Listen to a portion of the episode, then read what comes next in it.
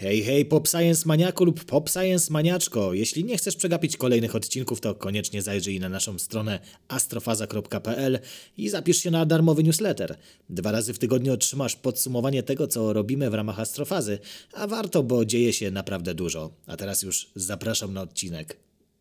Promieniowanie w popkulturze pojawiało się wielokrotnie. Hulk, no to jest postać, która powstała dzięki promieniowaniu. Dzięki promieniowaniu powstały też serie Fallout. Niesamowite gry, które opowiadają nam o tym, co działoby się po wybuchu wojny nuklearnej i tym promieniotwórczym opadzie. Ale my dzisiaj do promieniowania podejdziemy bardziej naukowo, jednocześnie pokazując, jak przedstawiane było w popkulturze. Zapraszam.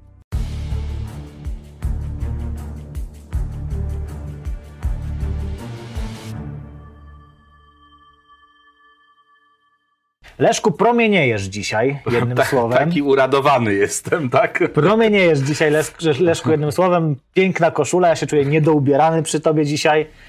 I dzisiaj będziemy o promieniowaniu mówić. Nawet widzę jakieś zygzaczki takie, jakby te jakieś właśnie promieniowanie się Tak, pojawiało. to są, to są promyki nadziei, że, że będzie bardzo fajny program. Będzie bardzo fajny program. Natomiast dzięki promieniowaniu w ogóle widzimy ten program, nie? Widzimy siebie, No. wszystko co odczuwamy, tak naprawdę większość rzeczy, które odczuwamy, to właśnie za sprawą promieniowania się dzieje. Tak, no bo to samo słowo promieniowanie y, to jest, to jest słowo, które ma dosyć dużo znaczeń. Mhm. Ja bym dzisiaj bardziej chciał się skupić na tym, co określamy mianem promieniotwórczość, y, co jest też bardzo mocno związane z, z kolejnym jakby e, z kolejnym tematem, tematem jonizacji. Mhm. E, I, I to jest jakby poprzez jonizację, promieniotwórczość, wytwarzając promieniowanie takie czy inne, e, elektromagnetyczne czy korpuskularne, doprowadzając do jonizacji, doprowadza do różnych skutków. I te skutki mogą być dobre, mogą być bardzo pożyteczne i jest to przez nas wykorzystywane z jednej strony, a z innej strony, oczywiście, y, jeśli nie zachowamy szczególnej ostrożności y, i nie będziemy wyedukowani odpowiednio, no to wtedy może być y, to bardzo niebezpieczne. Ja tutaj od razu z góry powiem, Bardzo że, dobrze, jak u Hitchcocka. że, Najpierw zatrząść że, że, że, że byłem, byłem przez dosyć długi czas inspektorem ochrony radiologicznej, ale już mi się nie chciało jechać na kolejny egzamin, bo co pięć lat trzeba zdawać egzamin. E, A i, a i przekazałem źródła, którymi się opiekowałem, źródła promieniotwórcze, radioaktywne też innym Ale to osobom. czym się zajmuje taka osoba? Bo to E, brzmi jak inspek- najwyższy inspektorat ryby we Wrocławiu. No, no to coś, coś, coś w tym stylu. E, Słuchaj, w wielu miejscach, w uczelniach, e, w szpitalach czy wyspecjalizowanych jednostkach medycznych, e, także weterynaryjnych, ale również w zakładach przemysłowych, dużych kopalniach, nie wiem, hutach, Mhm. e, zakładach produkujących żywność, przechowywane są i wykorzystywane są materiały radioaktywne. Źródła promieniowania, no takiego czy innego, dzisiaj sobie o nim powiemy. No i tym się trzeba opiekować, e, w sensie nie takim, że o, tak, tak, niego. promieniuj, promieniuj. Nie, nie, nie, nie o to chodzi. Opiekować w sensie takim, że przechowywać e, w odpowiednich miejscach, tak aby było to bezpieczne. Dokonywać okresowo inspekcji pomiarów, e, wydawać je do, z, do różnych zastosowań i dbać o to, żeby nigdzie nie zostały przekroczone normy i przepisy, które, które są nałożone przez, przez prawo. Tak, a, a jest, jest specjalna taka gałąź prawa, która właśnie o tym mówi. I no nie tylko o tym, no będziemy pewnie, mam nadzieję, że będziemy budować w Polsce elektrownię Mhm. atomową. Tam też jest to bardzo ważne. Ważne jest, jak się transportuje tego typu materiały, jak magazynuje to. Czyli byłeś strażnikiem rdzenia. E, Byłem strażnikiem, byłem strażnikiem e, kilkunastu próbek, które, e, które, o które musiałem dbać i, e, i bardziej, bardziej to była taka, e, nie wiem, moja fantazja, żeby też w te tematy wejść troszeczkę e, i, i trochę się tym zajmować, niż może jakaś konieczność. Mhm.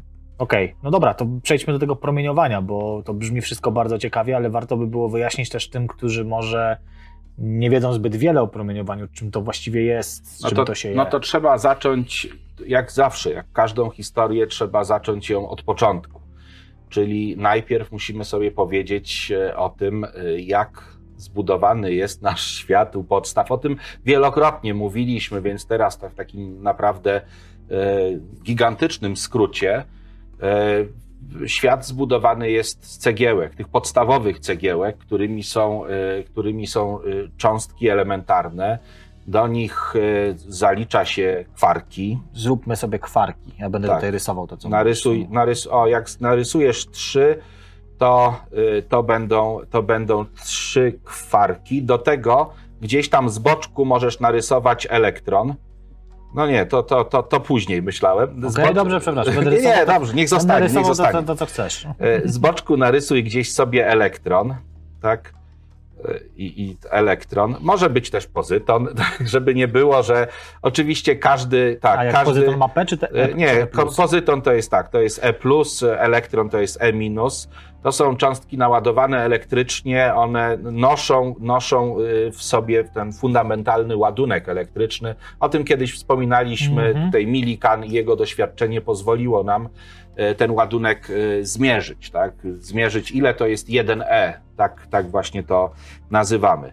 Y, Możemy tutaj taką literką mi z, z małym e możemy narysować sobie, nie, to takie, takie, o, takie coś mogę? Masz, Mogę? rysuj ty, bo ty już zaczynasz Dobrze. jakieś egzotyczne litery. Tak, to jest tak. Nie wiem, o, czym o, coś takiego. To jest, to jest, to jest neutrino elektronowe. Tak? Okej. Zrób E, mniejsze, to musi być mniejsze niż wszystko. No, tam małe, duże to, to jest ten, to tutaj nie, nie ma jakby znaczenia. I teraz zobacz, masz tutaj taki pakiet cząstek, Zrób z tego cząstkę, na razie mamy jakieś litery. O, o, o. No to neutrino jest, jest generalnie bardzo, bardzo małe i, i dzięki temu, gdy porusza się ze znaczną prędkością, ale mniejszą od prędkości światła, w zasadzie jest w stanie y, niejako przebić się. Ja pamiętam, Tak, bo to- podesłałeś mi ten taki króciutki tekst, gdzie ten proton, taki bardzo ciężki, szybko pędzący proton w atmosferze, dałeś, czy on może się przedostać na Ziemię. To nie był tekst, to Y, było przy poprzednim odcinku. A, to tak, tak, takie nagranie krótkie nasze. Natomiast neutrino jest tak malutkie, jest wielokrotnie, naprawdę dużo, dużo mniejsze od protonu, więc no, mówimy, że jego przekrój czynny na zderzenie jest tak mały, że szansa, że zderzy się z jakąkolwiek cząstką jest praktycznie znikoma. Dlatego strumień neutrin, też o tym mówiliśmy, e, 50 miliardów neutrin w każdej sekundzie przelatuje przez każdy centymetr, miliardów naszego ciała, więc jest ich bardzo dużo. One powstają y, głównie w reakcjach, w reakcjach syntezy mm, helu w Słońcu, te, które mamy tutaj w pobliżu Ziemi. Ale te cząstki, które tutaj mamy y, jakby wyznaczone, czyli to są, to są kwarki, ty już je oznaczyłeś jako, jako kwarki U i jako kwarki D, up Wiesz co, and down. Musisz przynajmniej dotykać, bo widzowie A, nasi nic nie tak, widzą, tak, się tutaj, tutaj jest, tutaj jest, y, ja napiszę, bo to małe D, tak, Mhm. down, tu jest y, U, to są, to są kwarki, tutaj też U. Górne, Y, dolne. y, Tak, górne, dolne. Y, Elektrony, pozytony, y, to, to są też leptony, tak? Czyli, czyli generalnie te wszystkie cząstki to są cząstki, y, mówiąc najkrócej, niepodzielne.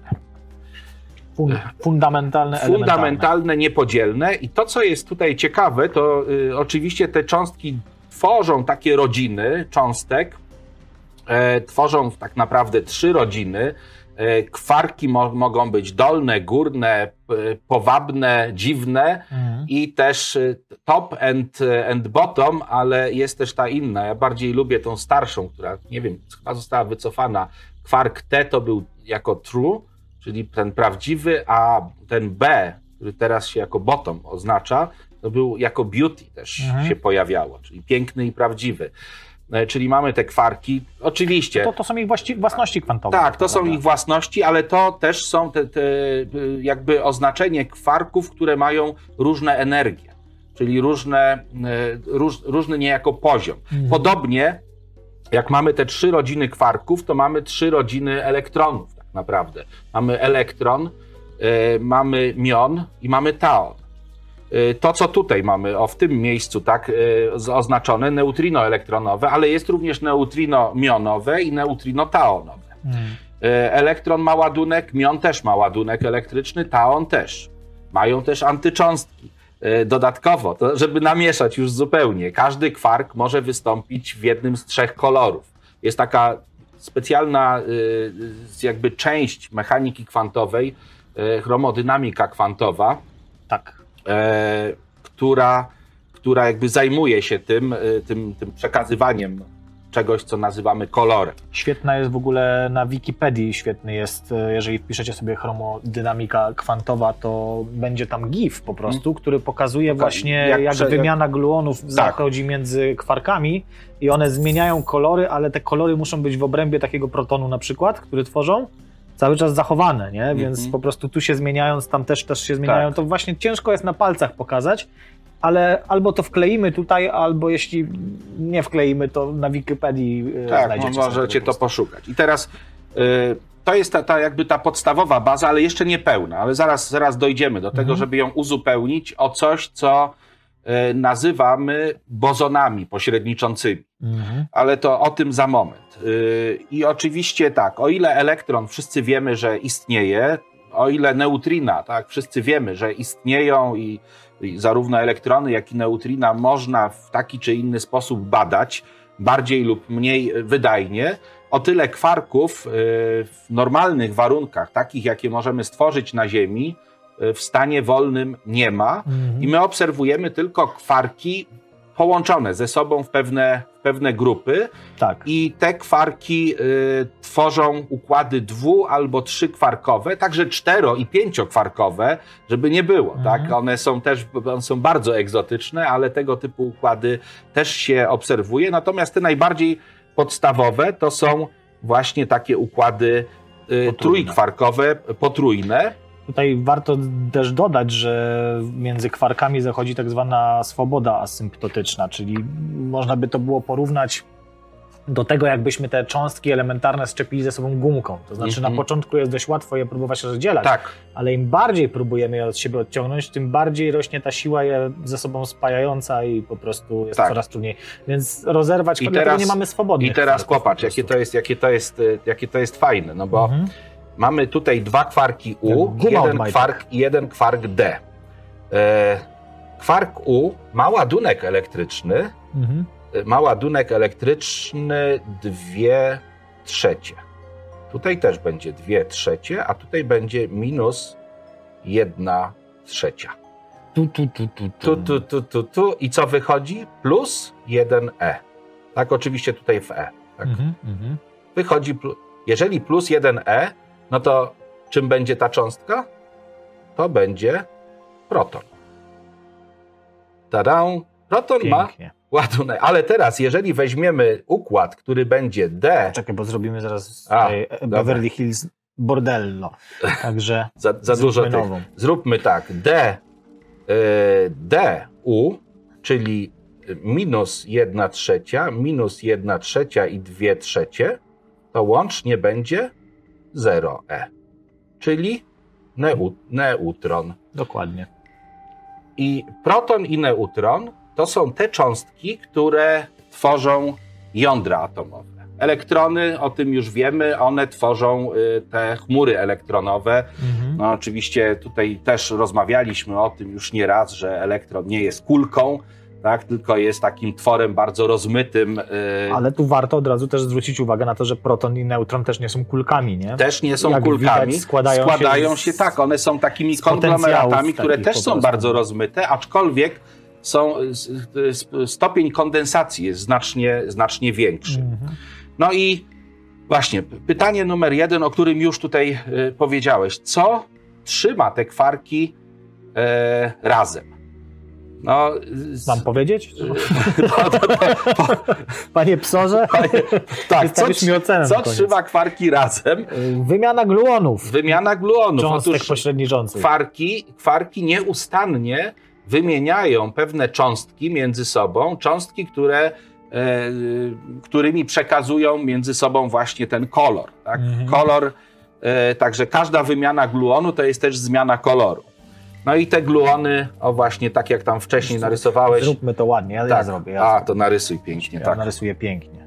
Tak jest. żeby było widać dobrze. Więc tak, mamy sobie tutaj e, dolny, górny znaczenie dolny, górny i na przykład dolny.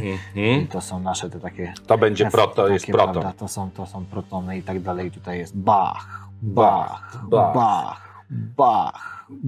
I to nieustannie się dzieje cały Nie, czas. Tak, nieustannie się to dzieje.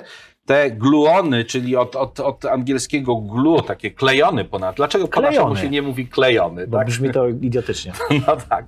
E, One są o tyle, y, o tyle ciekawe, że one tworzą podstawę czegoś, co nazywamy y, oddziaływaniem albo siłą. Y, To tak brzydko brzmi, siła silna, tak? Lepiej oddziaływanie. Oddziaływanie silne. I teraz zobacz, to oddziaływanie silne jest na tyle silne, że możemy mieć w jądrze jeden, y, to y, poczekaj, odwrócę, tak, żeby Mhm. napisać jeden proton, ale w tym samym jądrze może być drugi proton. Tak. Zobacz, że tutaj mamy plus, tutaj mamy plus, to zgodnie z tym prawem Coulomba yy, Q, Q przez R kwadrat, one powinny się odpychać z taką siłą. Mhm. Oczywiście tu jest jeszcze tam pewien współczynnik prawdopodobieństwa, współczynnik e, skalowania, a one mimo to tworzą strukturę jądra. Dlaczego? Dlatego, że to oddziaływanie silne to jest. Ja to kiedyś tak sobie wyobrażałem i mówię tak, jest, jest taka fajna sytuacja, bo w pokoju gdzieś jest impreza. Mhm. Są ludzie, jest głośna muzyka. Dziś w hotelu będziesz miał imprezę. tak? Pani kazała przekazać. Okej, dobrze, to już się cieszę. E, cieszę się, mam słuchawki. E, jest impreza w pokoju, tam ci ludzie się świetnie bawią, słuchają głośnej muzyki i są razem, nie wychodzą, no bo trzyma ich ta muzyka, ale tę muzykę słychać też w pokoju sąsiednim. Mhm. E, Więc tutaj to oddziaływanie między kwarkami, ono też wpływa na to, że te y, nukleony tworzą pewną strukturę. Czasami ta struktura jest bardziej zwarta, czasami mniej, o tym też za chwilę powiemy, ale to, co jest jeszcze, jeszcze y, jakby kolejną ciekawą sprawą, to nie muszą to być trzy kwarki, mogą być dwa. Mhm. Może to być jeden kwark, dowolny, i drugi kwark, tym razem anty. I takie konglomeraty też się, tak, też istnieją. Ale chyba nie, nie, niezbyt długo. E, Nie, no to są cząstki egzotyczne. Tak naprawdę e, mamy e, ze złożonych cząstek mamy tylko jedną, która jest dosyć trwała, bo czas jej życia określa się tam na 10 do potęgi 32 lat. Swobodny proton Mhm. właśnie mniej więcej tyle żyje. A neutron? A neutron 932 sekundy swobodny. Po tym czasie średnio oczywiście, bo to tutaj tym rządzi prawdopodobieństwo. e, Średnio to jest połowiczny czas rozpadu ne neutronu. Gdy są wolne neutrony, to te 930, sprawdźcie, 32, 37, nie pamiętam, musiałbym sprawdzić, ale, ale to jest Okej, tego, na- tego na- rzędu Na, napiszemy. rozpadają się. Oczywiście one się nie rozpadają, tam zachodzi pewna przemiana, o której już za momencik powiem, e, i powstaje proton. I teraz popatrz, bo to jest też ciekawe. Jeżeli mamy neutron i on e, się rozpada i powstaje proton, no to tu jest zero. To jest jedna z fundamentalnych, znowu jeden, jedno z fundamentalnych praw e, fizycznych. Mhm. Proton ma ładunek dodatni, czyli coś jeszcze musi powstać, tak? Mhm. Musi powstać elektron Mhm. po to, żeby ładunek całkowity był zachowany. Tak? Więc I E, można też w drugą stronę. można też w drugą stronę, jeżeli proton y, się rozpada, to powstaje neutron, no i musi powstać elektron Mhm. dodatni, czyli pozyton. Tak? No, tam powstają też neutrina w takich reakcjach, ale to jest jakby, jakby inna sprawa. Czyli tak, mamy cząstki złożone, akurat ta dwukwarkowa nazywana jest mezonem, trójkwarkowa nazywana jest, y, bar, y, nazywana jest barionem, y, mezony i bariony razem tworzą zbiór, który nazywamy hadronami. Myślałem, że polskim rapem. To są hadrony. No i e, nukleony, czyli protony i neutrony, to są bariony, hadrony, tak? To jest e, jeszcze, jeszcze wiesz, Słuchajcie, słuchajcie, to, mów- o, to, żeby, bo ja wiem, że teraz czujecie się bardzo skonfudowani, że tak powiem. dobrze, i, to I to wszystko wyjaśnimy w takim odcinku, w którym będziemy mówić o tym zocząstek, o modelu standardowym i jakby taki odcinek będzie, także Dobrze. już wkrótce, więc spokojnie e, na astrofazie się pojawi i tam będziecie wiedzieli, także nie przejmujcie się tym, natomiast musicie to wszystko zrozumieć, żeby zrozumieć, dlaczego Hulk został Hulkiem, więc lecimy dalej. Więc mamy cząstki niepodzielne, cząstki y, złożone, cząstki niepodzielne to jest y, kwark. Nic nie widać, to jest recepta jakaś, wiesz? Przepraszam. Y, ja On... będę zapisywał. Dobrze, to, to zapisz, bo masz ładniejszy charakter. Niepodzielne, na pewno. nazwijmy je leptonami. Lepto są leptony. Do nich należy kwark, do nich należy elektron, do nich należy neutrino. Tak bardzo krótko. Tak? Dobra. Cząstki złożone to są hadrony, tak? Dobra. To są hadrony. Yy, trójelementowe hadrony to są, to są bariony i do nich należą nukleony, czyli... Czyli jeden, bariony. Tak, bariony. Y, I tu mamy proton. I tutaj mamy proton i neutron, czyli nukleony. I, to, i myślę, że to wystarczy nam. Tak, na, na, na to, żeby to na dzisiaj wystarczy to nam, żeby, żeby, to, żeby to zrozumieć. To już teraz wiecie, dlaczego wielki zderzacz hadronów właśnie zderza protony ze sobą często. Tak. Często yy, Kolejną jakby rzeczą, która jest, y, która jest niezwykle istotna, żeby, żeby to jakby też, też ogarnąć, to co już za chwilkę będziemy mówić, to są oddziaływania. I znowu, o elektromagnetyzmie my y, mówiliśmy wielokrotnie i, i, wiemy dokładnie, że elektromagnetyzm to jest to oddziaływanie, dzięki któremu ładunki od, widzą się nawzajem mm -hmm. Y, i albo przyciągają, jeśli są różnoimienne, albo odpychają, jeśli są jednoimienne. Ale to jest troszeczkę jakby bardziej złożona sytuacja, dlatego że też już to ci, którzy oglądają nasze programy regularnie, wiedzą, że ładunki elektryczne, cząstki obdarzone ładunkiem elektrycznym, emitują przez cały czas fotony. Mhm. I te fotony właśnie są nośnikiem oddziaływań elektromagnetycznych. Tak jak przed chwilką mówiliśmy o gluonach, czyli kwarki wiedzą o sobie, że w pobliżu jest drugi kwark, bo są gluony. Mhm. Tak samo te obiekty i te wszystkie y, elementy przyrody, gdzie ładunek elektryczny, a więc prądy, magnesy, to wszystko, y, w czym jesteśmy jakby zanurzeni, y, żeby wiedziały o siebie, no to muszą wymieniać fotony. Ty wiesz y, o mnie, no bo, bo te fotony. fotony tak, są wymieniane. To... Ładunki, nawet jeśli są pojedyncze i poruszają się z przyspieszeniem, też emitują strumień fotonów, i to jest wcale ważne, jeśli chodzi o, o promieniotwórczość to ja mam e, pytanie od razu, wiesz, tak. które tutaj się nasuwa z miejsca, mianowicie foton jest też kwantem energii. Tak. Czyli jeżeli cząstka emituje foton, to musi oddać część energii. Czyli tak. czy cząstka jest w stanie ostatecznie zniknąć, emitując odpowiednią dużą liczbę fotonów, czy ma zasób pewien fotonów, stan energetyczny, który może w postaci tych fotonów wypromieniować, czy też po prostu ładuje się z jakiegoś pola kwantowego nowymi fotonami, nazwijmy to. Wiesz co, to jest fotonów. ciekawe, dlatego że y, cząstka, cząstka nie, nie, nie znika. Y, cząstka po prostu w pewnym momencie, te, te fotony, jeżeli ta energia, tak, cząstka, y, która emituje, cząstka naładowana, która emituje fotony, emituje fotony wtedy, gdy przyspiesza. Mhm.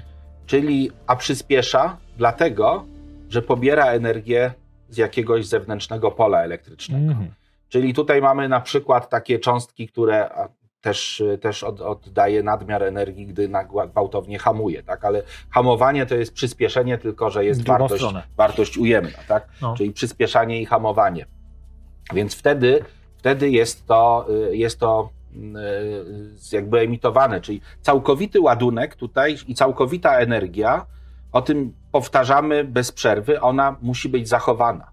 Czyli tutaj nie jest tak, że cząstka y, zniknie i odda tę energię, chociaż, czy ja wiem, można pewnie sobie, teraz tak się zastanawiam, że można... Zawsze mnie to zastanawiało, dopuścić. Nie? Skoro materia materia jest, bo mówisz, zniknie cząstka. No ona tak no, naprawdę nie zniknie. zniknie. Materia jest energią. E tak. równa się mc kwadrat, czyli będzie w innej postaci. Czyli będzie w innej postaci. Czyli bo ten, ten y, elektron on też jest y, takim tworem rozmytym bardzo. Mhm. No jest pewnym potencjałem Jak może zniknąć coś, co nie wiadomo gdzie jest? No ale właśnie teraz sobie Tak. wyobraź, tak na chłopski rozum, chociaż no jakby mocno tutaj szuramy, że tak powiem, po mechanice kwantowej, więc tam chłopski rozum się nie sprawdza po prostu, Tak, ale tak. na chłopski rozum masz, wyobraźmy sobie, no pal licho to jako taką kulę, nie? Wiesz, Mhm. taki elektron jako kulę. Na potrzeby, wiecie, po prostu tego eksperymentu myślowego. Wyobrażamy sobie elektron jako szklane akwarium, kulę na przykład. Do środka wrzucasz kulki, które są fotonami, nie? Ileś ich pomieści po prostu, no bo ten potencjał elektryczny, jakiś tam energetyczny właściwie w tym momencie jest, tak? Mhm. Jest to mierzalny, to jest kwant energii, Mhm. więc to nie jest jakieś coś z komiksów, coś, nie wiem, wymyślonego, tylko możemy zmierzyć po prostu taki foton, wszystkie jego parametry. On ma pewien potencjał energii. Więc skoro potencjał energii tego szklanego akwarium, czyli naszego, mm, nie wiem, elektronu, który sobie tutaj wzięliśmy, jest skończony, a jest, no to i ilość fotonów, które jest w stanie gdzieś tam wyemitować, jest skończona, nie? Mhm. Pytanie brzmi, po co Chyba, to, że po co, zabiera po co, skądś po co, zewnątrz, Po co to nie? akwarium wysyła te fotony? No. Po co? Po to, żeby dać znać o sobie Mhm. komuś innemu. Jeśli kogoś innego nie ma, to nas to w ogóle nie interesuje. A jeśli ktoś inny jest, to on też te fotony emituje. Czyli kulka wypada, kulka wpada. Całkowita energia jest zachowana. To, to wygląda w ten sposób. Ależ pięknie to wyjaśniliśmy. Ja wyjaśnię. Słuchaj, no, Dobra, a ja jest moja. Dobra, to, e, ale, a zróbmy to jeszcze raz, tylko rybki to, a nie, bo te rybki No trzeba jak by rybki byśmy... Dobrze. Dobra, dajże Okej. spokój. Y, Elektromagnetyzm, myślę, że, że już, już jakby kojarzymy, tak? Y, Ta, ta wymiana. y, Wiemy już w oddziaływaniu silnym, że są gluony i wiemy też, że. Ale poczekaj, stop. Przepraszam, nie wyjaśniliśmy. Bo uznałeś, że mamy tutaj drugiego obserwatora, który również wymienia te fotony. Ale co w momencie, kiedy nie ma tego obserwatora? Kiedy? Jesteś gdzieś w kompletnej No ale, próżni. ale dobrze, ale to.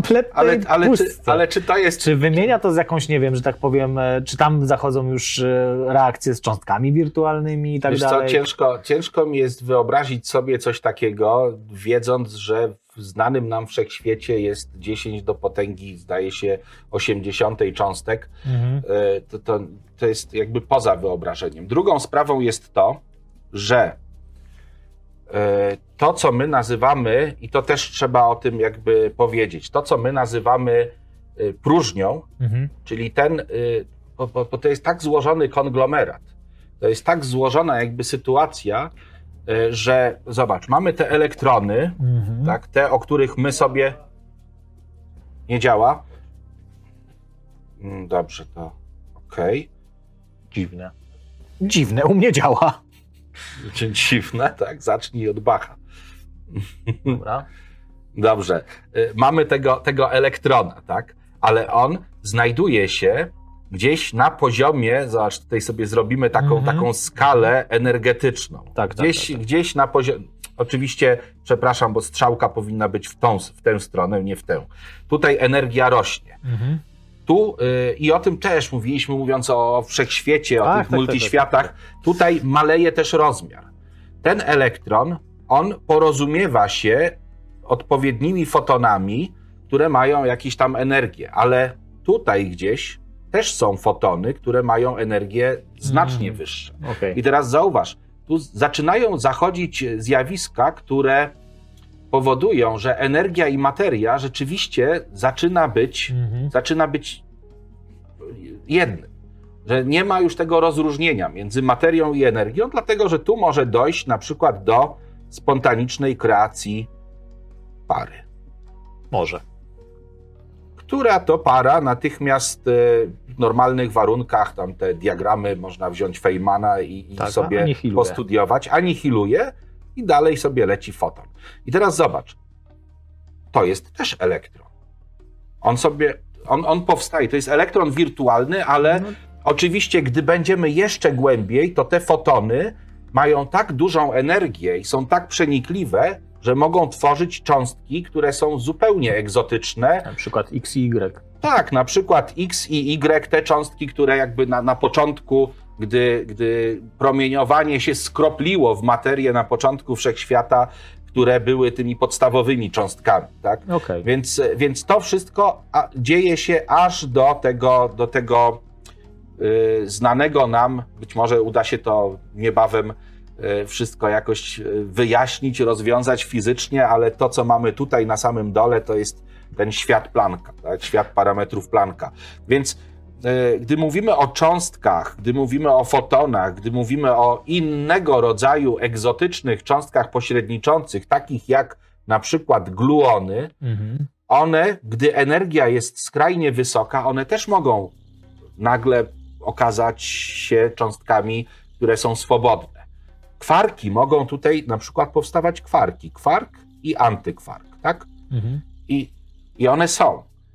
Tylko, że niestety są poza naszymi możliwościami obserwacji, dlatego że Y, są w tak niezwykle małej skali, te zjawiska y, się uwidaczniają i w tak dużych energiach, tak. że my nie możemy takiej skali i takich energii uzyskać w naszych laboratoriach. Warto też wspomnieć tutaj o jeszcze jednym efekcie, y, a mówimy tutaj o poruszających się elektronach, tak. poruszającym się naszym akwarium. E, a mianowicie efekt Unrucha, czyli im szybciej będzie się poruszał, tym więcej cząstek de facto napotka na swojej tak, drodze. One tak. tak. jakby kreować się będą właśnie w no i to, i to wszystko, I to wszystko tworzy taki niesamowity tygiel, tak? Mhm. Niesamowity tygiel, który, z, w którym odgrywają rolę y, i cząstki, y, te cząstki złożone, im większa energia, tym mniejszą rolę odgrywają odgrywa tutaj rolę y, pewna właściwość, która nazywa się masą, bo. Y, Znamy. O, tak, bo jest coś takiego oznaczone przez, przez y, H0, to jest ten bozon Higgsa, bozon skalujący. To jest, to jest ten niezależny niejako bozon, który nie jest związany z żadnym oddziaływaniem, bo bozony to są cząstki pośredniczące. On skaluje niejako ten świat. Kiedyś, kiedyś czytałem takie fajne zdanie. On poprzez oddziaływanie z cząstkami powoduje, że one przybierają taką dosyć dziwną cechę, która nazywa się masa. Mhm. Tak. Czyli oddziaływanie z tym, z, tym, z tym polem bozonów, bozonów Higgsa. I bozon Higgsa został, został y, już ładnych parę lat temu zaobserwowany w eksperymentach, zdaje się, w CERNie. Tak. Tylko warto zwrócić uwagę, że bozon Higgsa i pole Higgsa generalnie nie odpowiada za całość masy to jest tylko, zdaje się, masa właśnie oddziaływań. Tak, tak to jest. To jest sam, czy masa protonów? E, to, to jest masa, masa cząstek chyba w polu Higgsa, ale powiem ci, że. że... Bo jest jeszcze cała. Bo to, to jest tylko część masy, nie? Jakby jeszcze duża część masy to są właśnie te oddziaływania wszystkie gluonów i tak dalej. E, I, i, tego Higgs znaczy, nie bo, ogarnia. Wiesz, bo tutaj znowu, żeby, żeby dobrze to było. My, my musimy cały czas pamiętać o tym, że masa. O właśnie że energia i masa są, y, są mhm. równoważne. Czyli gdy my mówimy o masie, no to, to, to tak no, naprawdę to mówimy właśnie. o energii i w pewnym momencie przestaje to mieć jakby, przestaje to mieć rozróżnienie. Ale jest jeszcze, jest jeszcze jeden y, bozon pośredniczący, którego jeszcze nie odkryto, ale wszyscy wierzą, że on jest, bo dobrze pasuje do modelu standardowego. To jest y, ten bozon, który, o tak narysuję, o żeby było wiadomo, że to nie są cząstki. Bozon Saturna. Bozon Saturna i bozon tutaj, tu będzie Europa i Afryka, Azja. A tu żyją smoki, to nie przypomina tak. nic. E, I teraz tutaj to ma masę y, Ziemi, to ma masę Saturna i one się nawzajem widzą. No bo no, no muszą się widzieć, no bo jest to oddziaływanie, o którym powiedział nam E, Isaac Newton, masa Ziemi, masa Saturna przez R kwadrat. One, one się czują nawzajem, muszą. Tutaj mhm. R może być nieskończone, więc to będzie nieskończenie małe, ale jeżeli R będzie tylko mniejsze niż nieskończoność, to to F będzie mierzalne. E, skąd one wiedzą o sobie? Mhm. No, oczywiście y, wiedzą o sobie, dlatego że też wymieniają między sobą bozony pośredniczące, i te akurat bozony nazywane są gravitonami. E, one mają pewne tam właściwości, poruszają się z prędkością światła. I to ja też o tym już wspominałem, ale tak króciutko, że jeżeli mamy przyspieszający elektron, tak, Mhm. i on się porusza tutaj z pewnym przyspieszeniem A, no to będzie emitował w kierunku ruchu foton. Mhm. Tak? Jeżeli tych elektronów będzie więcej, to będą emitowały strumień fotonów, a strumień fotonów tworzy nam coś, co możemy opisać nomenklaturą falową i jakby traktować jako falę. A teraz, e, jeżeli będzie to, o, tak, jeżeli będzie to masa, która porusza się z przyspieszeniem, to ona będzie emitować, emitować będzie Grawitony. grawiton. Mhm. I teraz, jeżeli tych grawitonów będzie dużo, co jest związane z tym, że masa jest duża i przyspieszenie jest duże, no to my to nazywamy falą grawitacyjną. Tak? Mhm. I to jest, to jest takie też bardzo fajne, y, że, że jest duża symetria w tym wszystkim, w rozumieniu tych zjawisk. No oczywiście. To też jest ciekawe, bo to jakby tu warto zwrócić uwagę, że Albert Einstein w swojej teorii względności opisał grawitację jako geometrię pewną, Tak. czasoprzestrzeni. Tak, tu jest. Więc jeżeli weźmiemy teraz grawitony jako te cząstki pośredniczące, Mhm. to muszą one de facto odpowiadać za właśnie kształt Tak, czasoprzestrzeni. Tak, dlatego że grawitony mają już taką, tak, takie właściwości, że one są jakby na samym dnie tego naszego poprzedniego rysunku, tam gdzie te parametry Plancka są. A może czasoprzestrzeń to jest pole grawitonów? E, Jest taka jed- jedna z teorii mówiąca o tym, że czasoprzestrzeń u swego tego poziomu najniższego to jest sieć powiązań grawitonów. Hmm. Tak, tak też się To kiedyś uważało. Sens. Falując tworzą pewne jej Chociaż- nie? Chociaż y, też o tym już chyba wspomniałem. Ja ciągle mówię, że o tym już było, nie? bo to widzisz, musimy wymyślać takie tematy, żeby nie było. E, ale Ale to e, dobrze, bo wiesz, powtarzana informacja tak, utrwala ale y, dla mnie najbardziej taka fajna jest ta hipoteza, którą jeszcze w latach 60. e, przedstawił Archibald Wheeler, który powiedział, że czasoprzestrzeń to są zmieniające się y, w czasie, w czasie Plancka. Te, czas Plancka to jest chyba 10 do y, 44 sekundy. Y, W charakterystycznym jakby obszarze to jest długość Plancka to jest około 10 do 33 centymetra. Minus, wszędzie jest minus. Czyli to są takie bardzo małe tak, Mhm. odcinki czasu. Dokładnie w takim czasie y, światło przebiega taki, taki odcinek. I to są mikroskopijne czarne dziury, które zmieniają się w te, y, te wormhole, tak? Mhm. które, a wormhole łączy dwa asymptotyczne obszary czasoprzestrzeni. Teraz zobacz, jeżeli tutaj byśmy dorzucili jeszcze e, te takie malutkie grawitony, to zobacz, one mogłyby w momencie, gdy powstaje wormhole, tak się przesmyknąć. Tak. I powiedzieć tutaj w tym miejscu, a ja przyleciałem stamtąd, gdzie jest jakaś masa. Bo to jest cząstka bezmasowa. E, tak, grawiton jest bezmasową, ma spin równy 2 i coś tam jeszcze. To jest właśnie fajne, bo znowu nie, nie energię. narusza też Tak. całej pracy Einsteina i Rosena na temat mostów Einsteina i Rosena, która to twierdziła, że przez wormhole nic masowego przelecieć nie może, się Tak, tak, to nie, to, nie, to nie narusza, a grawitony mogłyby, mogłyby sobie tam spokojnie, spokojnie latać nie, przez te wormhole. I wte, ale, ale wtedy, wtedy, wiesz, fale grawitacyjne rozchodzą się z prędkością światła, Mhm. e, a informacja o masach wtedy mogłaby być dostępna już z prędkością dowolną. No bo przez taki, taki wormhole przecież Tak. łączy, Tak. nie wiem, To dwa prawda. końce wszechświata. Widzicie, uczcie się, będziecie mogli zostać kim chcecie, na przykład grawitonami, one mogą lecieć gdzie chcą. Jak będziesz się uczył, to zostaniesz grawitonem. Dokładnie. Nie wiem, czy tato, nie wiem, czy będę chciał, czy chcę być grawitonem. Chcesz być grawitonem? Ja Wo- chciałem, nigdy nie zostałem, więc ty Wo- będziesz. Wolę być chłopcem. Będziesz grawitonem. Tak jest. I teraz, niestety, ale przejdziemy do, bo tak, powiedzieliśmy już o oddziaływaniach silnych, o elektro... Niestety. o elektromagnetycznych, e, tam gdzie są fotony, o grawitacji wszyscy wiedzą, tak, tam są, tam są grawitony, że jak podskoczymy, to te nasze dwie masy, nasza masa i masa Ziemi wiedzą także o sobie, to, to wymieniamy te grawitony, ale jest jeszcze jedno oddziaływanie, które powoduje coś, o czym już dzisiaj była mowa. A mianowicie powoduje, że yy, wewnątrz jąder atomowych cząstki mogą się wewnątrz jąder atomowych. Tak, gimnazjum. Cząstki tak mogą się zachowywać, zachowywać dziwnie i dziwacznie. Mhm. E, I sytuacja jest właśnie taka, że pamiętasz, s- my narysowaliśmy taką, taką sprawę, gdzie mamy e, D, D i U, Tak. gdzie mamy neutron. Tak? Mhm. I teraz popatrz, jeżeli ten neutron, tak, tutaj Mhm. jest, jest ładunek oznaczony, jeżeli ten neutron teraz zmieni się w proton, Mhm.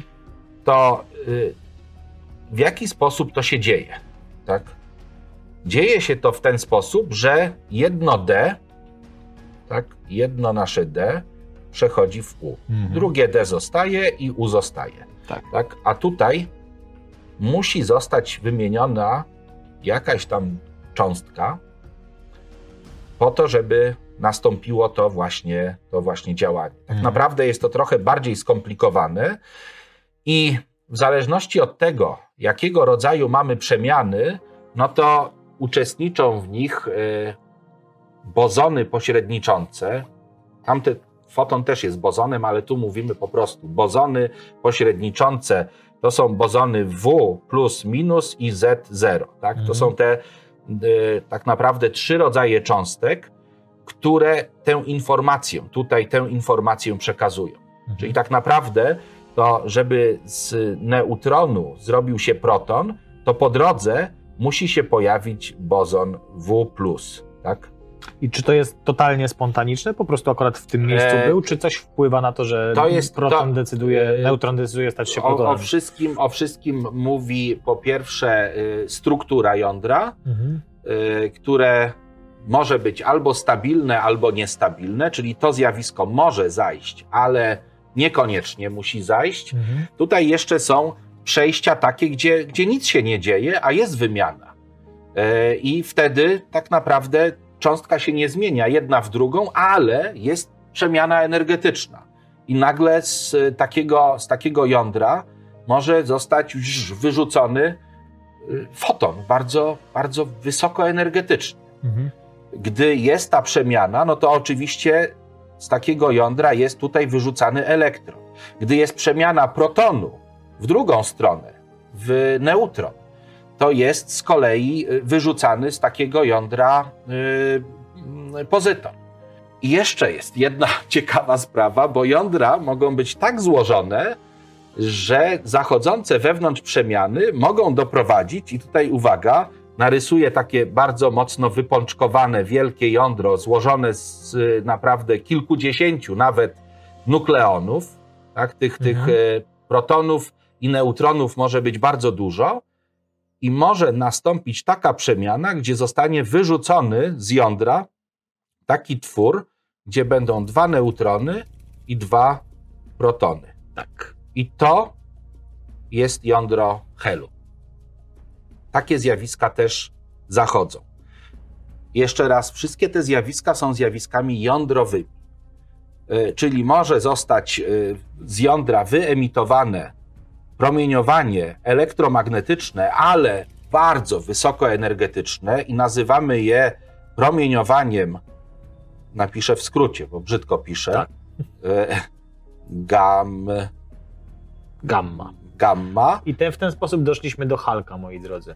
może być wyrzucone, tak, promieniowanie, y, to już nie jest promieniowanie ele- elektromagnetyczne, to jest elektron, Mhm. tak, albo pozyton. I wtedy, gdy jest to elektron albo y, pozyton, wtedy oznaczamy to jako beta plus albo minus i to jest, y, i to jest promieniowanie beta. Tylko tu masz dwa plusy. Dwa Musi plusy. Minus gdzieś. Uj, to poczekaj, tutaj No. takiego damy minusa. I wreszcie może być jądro helu, ono jest dodatnie, bo tam są dwa protony. Mhm. No i to promieniowanie nazywamy promieniowaniem Alfa. alfa. Tada! Mamy trzy rodzaje promieniowania jądrowego. I teraz pytanie, no bo to są takie fajne rzeczy, tak? Jest, jest super. E, Pytanie, pytanie yy, brzmi... Promieniowanie gamma, to jest fajna rzecz. To jest fajna rzecz, tak. Nie, no to, jest, to, jest wszystko, to jest wszystko takie fajne fizycznie i, i można sobie o tym pogadać, tylko yy, jest jedna zasadnicza sprawa. No, co w tym złego? Co to komu przeszkadza? Na co to komu? Czemu my się w ogóle tym zajmujemy? Na co to komu? Dokładnie. I tutaj e, e, my liebe Freund, Freund, tak, my liebe Freund, tutaj e, Horst Volker. Musimy, so, musimy sobie powiedzieć o czymś, o czym e, uczył nas Einstein w swoim opracowaniu już e, na początku XX wieku, a mianowicie e, tym, jak materia i promieniowanie, albo materia i materia oddziałują ze sobą na poziomie energetycznym. I to znowu jest tylko taka naprawdę króciutka powtórka, bo znajdziecie to w, w innych tych filmikach, dokładniej to omawiamy, ale są trzy zjawiska Y, które opisał Einstein. Z tego filmiku się śmieję, bo te filmiki mają po dwie godziny. Zastanawiam się, co... Y, wiesz co, musisz chyba... Ile chyba... trwałby film w twoim wykonaniu? Aha, bo 10 mają... godzin. Dobrze. Nie, tam, y, wiesz co, ja tak sobie też myślałem i to jak nas tutaj no jak ci, którzy tylko słuchają, no to, to, to niestety, to są w kropce, tak? To tracą. To tracą, ale ci, którzy oglądają, to też jest, a w szczególności, gdy odwołujemy się do jakiegoś y, poprzedniego filmu, to y, wiem, że można zrobić, ja się tam nie znam na YouTubach za bardzo, oglądam tylko, e, ale można tam chyba zaznaczyć jakieś fragmenty i napisać, że o tej i o tej godzinie tam filmiku tak, tak, tak, 20-godzinnego tak, ktoś kichnął, tak? Tak, można tak zrobić. E, to, to, to z... no, pewnie ci się właśnie, nie będzie chciało. Właśnie nie to, że nie będzie się chciało, tylko właśnie ten, yy, to robimy, nie? Po to, po to tutaj o. Patrycja siedzi i spisuje te wszystkie rzeczy, żeby A, to właśnie takie rzeczy e, były. Minuta, minu, minuta pięć, tak? Dokładnie. E, dobrze, ale, ale mamy te, te trzy podstawowe zjawiska, gdzie poziomy energetyczne, oznaczmy je symbolicznie E0 i E1, e mhm. gdzie promieniowanie, które tutaj dotrze, tak, ono spowoduje, przeskok. że przeskok, y, jak to sobie wyobrazić? Elektron y, wokół y, jądra atomowego. Poczekaj, żebyśmy sobie to mogli wyobrazić, to musimy najpierw naszym drogim widzom, słuchaczom powiedzieć, skąd leci coś dokąd i co, co ma przeskoczyć, nie? bo o tym Tak, tak, właśnie o, o to właśnie tutaj o, o, tym, o tym chciałem powiedzieć, że e, generalnie atom to jest jądro, tak? Mhm. Ono może być nawet bardzo złożone. No tak, e, o tym, z jakim mamy do czynienia pierwiastkiem, o tym, jak, jaki jest pierwiastek, yy, decyduje coś, co nazywa się yy, liczbą atomową.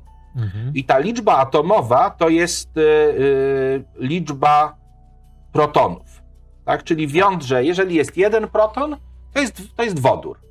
Ale już wiemy o tym, że jeżeli jest jeden proton, to może być tylko proton, możemy dołożyć tam neutron, i wtedy, I tak, możemy dołożyć dwa neutrony i to się odpowiednio będzie nazywać deuter, tryt. Czyli mamy różne izotopy. izotopy. Mhm. Czyli e, jest jeszcze jedna liczba, która nazywa się liczbą masową, ale tak naprawdę wszystko to będzie wodór, bo jest jeden proton. Liczymy protony. Liczymy protony. E, a jeżeli już policzymy protony i jest jeden proton, to oznacza, że może być, znaczy w, system, w takim idealnym e, systemie, jeden elektron. Bo ten proton i elektron, one tam się widzą, one się wzajemnie przyciągają, one się wzajemnie e, też na zewnątrz niwelują, jeśli chodzi o ładunek. Tak? Czyli atomy e, generalnie z zewnątrz są elektrycznie obojętne, bo jest tyle samo elektronów, co protonów w jądrze. Protonów generalnie jest mniej więcej tyle samo, co neutronów, aczkolwiek tutaj to, to tak jak mówiłem, nawet przy tym najlżejszym pierwiastku może być no, bardzo różnie. Stąd mamy izotopy. No i więc, więc jeżeli mamy ten elektron, to w takim najprostszym modelu, jeżeli to jest proton, to ten elektron będzie sobie y, latał po swojej tam orbicie jakiejś. Mhm. Ta orbita oczywiście ona jest związana z faktem, że tu jest to oddziaływanie, ta siła Coulomba, na niego działają, gdy on się tam porusza, jest, jest moment, y, moment pędu, jest, działają inne siły i to wszystko zostało tak dosyć zgrabnie opisane, aczkolwiek mechanika kwantowa y, pokazuje nam, że te orbity, tak, po pierwsze, one są skwantowane, czyli elektron może się poruszać albo tu, albo tu, Mhm. albo jeszcze wyżej. Tak. Albo może to być piekielnie skomplikowane, Powłoki ale nie może być pomiędzy. E, Drugie, jakby druga iteracja mówi nam, że to nie jest kulka, tylko to jest coś, co powoduje, że mamy taką rozmytą jakby przestrzeń. Nazywamy to chmurą elektronową. Mhm. Ale znowu, elektron może być albo w tej chmurze, albo w następnej. Nie może być pomiędzy tymi chmurami w jakiejś tam przestrzeni. No i na czym polega ta właśnie tutaj y, ta absorpcja? Polega na tym, że ten właśnie foton, on tu zostaje zaabsorbowany, energia całego układu będzie tym większa, im elektron będzie zajmował wyższą pozycję, wyższy, wyższy poziom. Wyższy Więc, orbita. więc tak naprawdę my tu mówimy o energii całego układu. To może być atom, to może być też molekuła, tak bardziej złożona jakby substancja. Natomiast y, tak naprawdę cała energia przechodzi do wyższego stanu. I to nazywamy absorpcją promieniowania. Mhm. Drugim jakby elementem jest to, że mamy E1, mamy E0.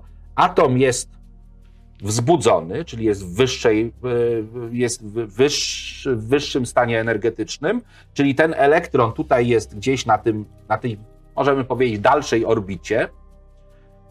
No i naturalną jakby sytuacją jest, że on y, w większości przypadków on nie chce tam pozostać. Wszystko dąży do tego, żeby jak to calm down, tak, żeby się Tak. uspokoić, żeby, żeby poleżeć. Yy, obojętnie co byśmy nie robili, to i tak yy, na końcu dnia lądujemy na kanapie. Tak? Tak samo i elektron. tak, elektrony generalnie w większości też, ale zobacz, że tu się zmienia energia, więc tutaj musi zostać wyemitowany foton. I to jest e, emisja fotonu. Jest jeszcze taka sytuacja, y, która jest trochę rzadsza, ale dzisiaj często stosowana y, w, też w przemyśle, nie wiem, w odtwarzaczach płyt, y, na przykład takich płyt jak tutaj, kompaktowych. Y, Do odczytywania takiej płyty służy laser.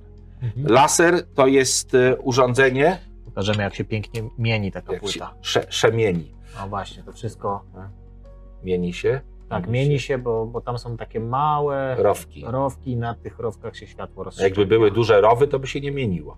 To nie, wtedy by się nie mieniło faktycznie. No, muszą być małe. E, Rowki muszą być e, w takiej wielkości, żeby były no, mm, porównywalne z, z, z długościami fali, tak, e, fotonów. Mhm. Ale e, jeżeli będziemy mieli taką sytuację jak tutaj, wrócimy, że ten elektron będzie tu, to czasami się zdarza, że ten poziom e, on jest tak wygodny, że to jest taka kanapa na tym, na, na, ale na tym poziomie wyższym. To, Mhm. Gdzie są tam w bursach gdzieś i w zakładach karnych są te łóżka, Tak, wyższe, wyższe na dole i u góry. No więc e, tutaj sobie przylatuje foton, tak, i mówi, ej ty, złaś, no nie? No i on złazi.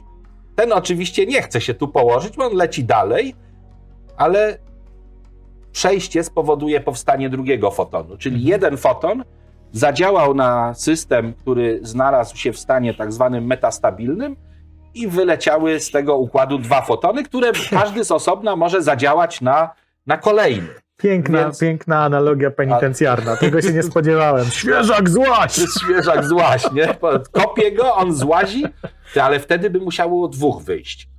I rozejść się do dwóch kolejnych celi i znowu zastosować tą sytuację. No tak to działa. Jezu, taki, taki ten, zjawisko, zjawisko y, y, z Einsteina y, wzbudzenia, wzbudzenia emisji zakładzie karnym. Nie, to, to nie. Piękna analogia, nie? Tak. Wspaniale. To, to, ale Aż nazwijmy czekam, to... co jeszcze dziś się naz- pojawi. Ojej, to jest... Słuchaj, nasza inwencja nie zna granic. E, To, to, to, to jest właśnie wymuszenie, wymuszenie e, emisji I wymuszenie emisji światła to nazywamy laserem, to jest skrót Tak. Light Amplification of Radiation. I tak dalej. Są, są też masery, masery są, też, są też rasery, czyli w, w zakresie radiowym. No i teraz, zobacz, jeżeli mamy taką sytuację i znowu, tak, że tutaj jest to nasze E0, tu jest to nasze E1, niech będzie jeszcze E2, niech będzie jeszcze E3. Zachłanny człowieku. Y, To jest związane z tym, że tak naprawdę zarówno atomy, jak i molekuły mają bardzo skomplikowany ten układ poziomów energetycznych, czyli tych kolejnych jakby orbitali, czy W ogóle czy- to jest czy- ciekawe, tu wrzucam Tak. wam e, w tym momencie e, zdjęcie, znaczy zdjęcie, obrazek tego, jak wyglądają orbitale, Mhm. Bo to nie są też takie właśnie orbity, nie? To, to trzeba sobie Tak, tak, uzmysłowić, są- że to nie jest to, że to że to nie takie- jest sfera, a później kolejna E, sfera. To tutaj, często są jakieś, bo to są tak naprawdę statystyczne reprezentacje miejsca, gdzie najczęściej spotkać możemy Są- faktycznie przy pomiarze elektron. Dla najprostszych, tak, dla najprostszych układów no, ro- rozwiązanie równania Schrödingera daje nam właśnie ten obszar największego Mhm. prawdopodobieństwa i, I dla to są jakieś paciorki takie Tak, dla, jakieś. dla y, zwykłego atomu wodoru, bo tylko dla niego da się w sposób względnie ścisły rozwiązać równania Sch- Schrödingera, to ten pierwszy orbital to jest taka, taka ósemka, chyba tak? Y, Nie, pierwszy, to jest chyba pierwszy to jest ta, taka sfera, no. potem jest taka ósemka, to taka przestrzenna, tak?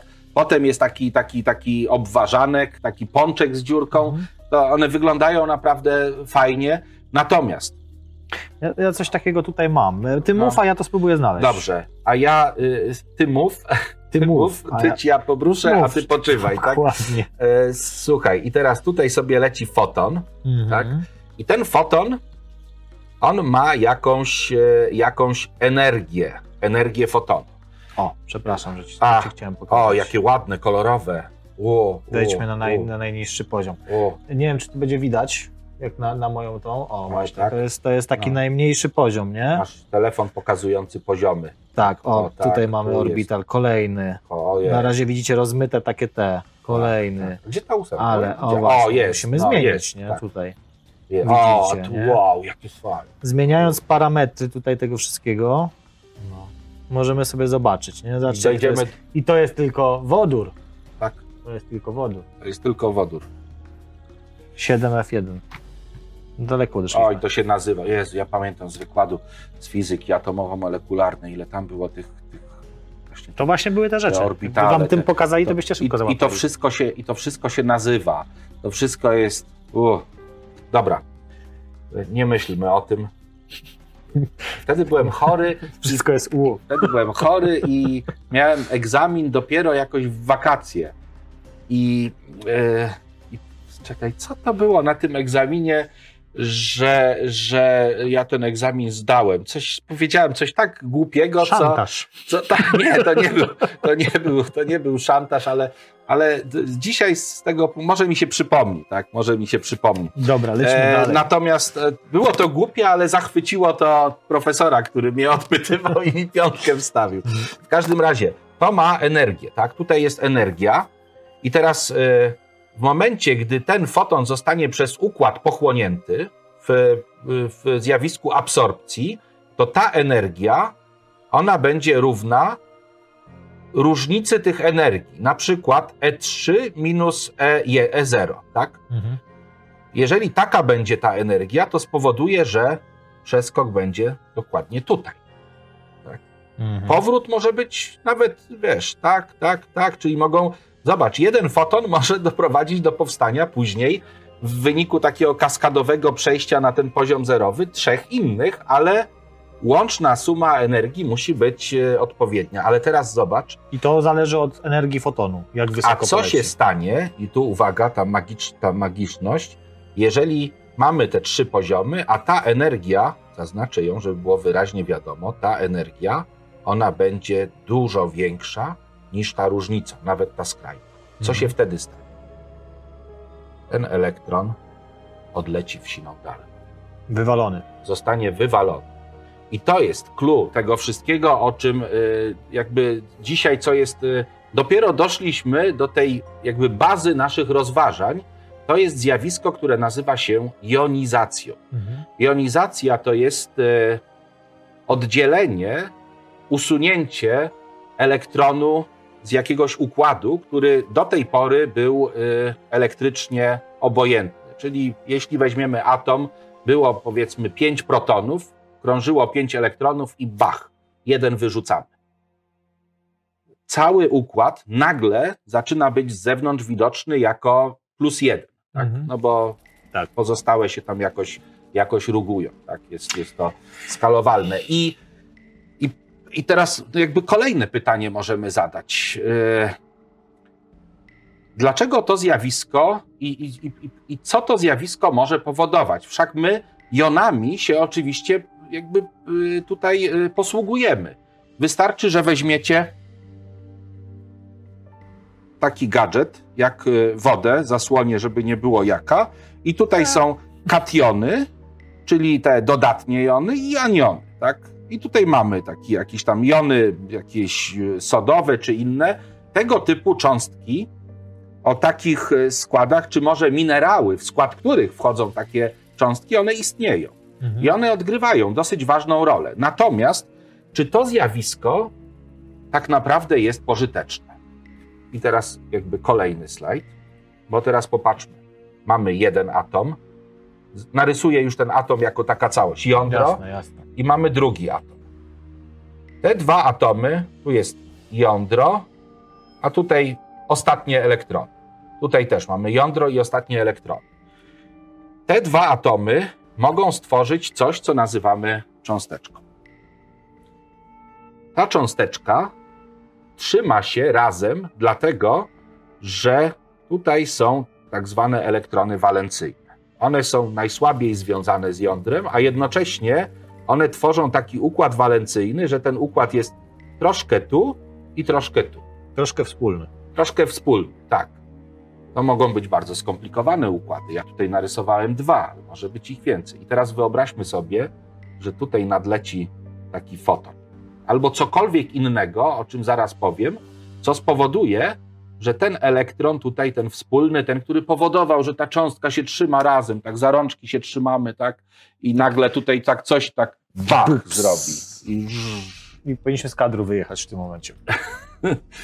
E, No, oczywiście nastąpi zjawisko jonizacji i zostanie zlikwidowany powód, dla którego te dwa atomy one były ze sobą razem.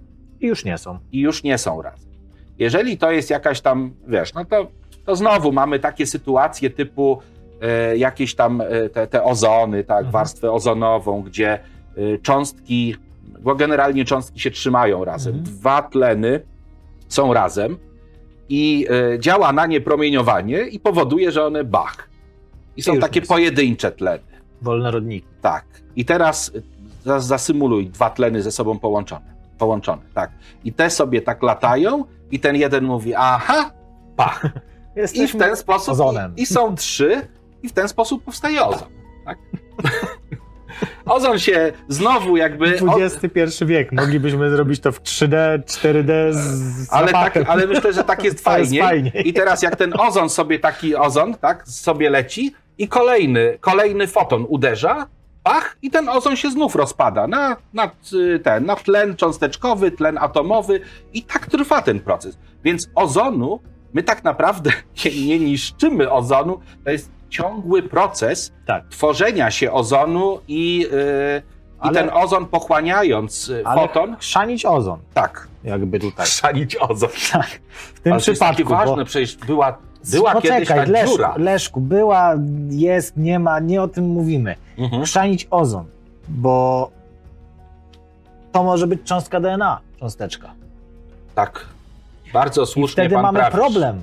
Bardzo słusznie pan prawisz, bo jeżeli taki foton, który jest bardzo energetyczny, kiedyś o tym mówiłem, więc króciutko, te fotony, które mają różne energie, można je traktować jak pociski, różnie działające, albo piłeczkę taką bach, Mhm. delikatną, puchową, albo rzeczywisty taki karabin, czy wręcz bazuka. Dokładnie. E, Więc te fotony, o które, które powstają, i tutaj dyk, dyk, dyk, dyk, dyk, wracamy o pół godziny, te fotony, które powstają w jądrach atomowych, Mhm. kwanty gamma, to są te bazuki. Tak. To są te bazuki. To I zmieniło taka- Halka. Jezu, o tym Halku tyle gadasz. Z- Właśnie, zróbmy trochę pop, bo jest No. science tak, i ludzie wyjdą z pokoju. e, więc proszę, jest ten, jest Hulk.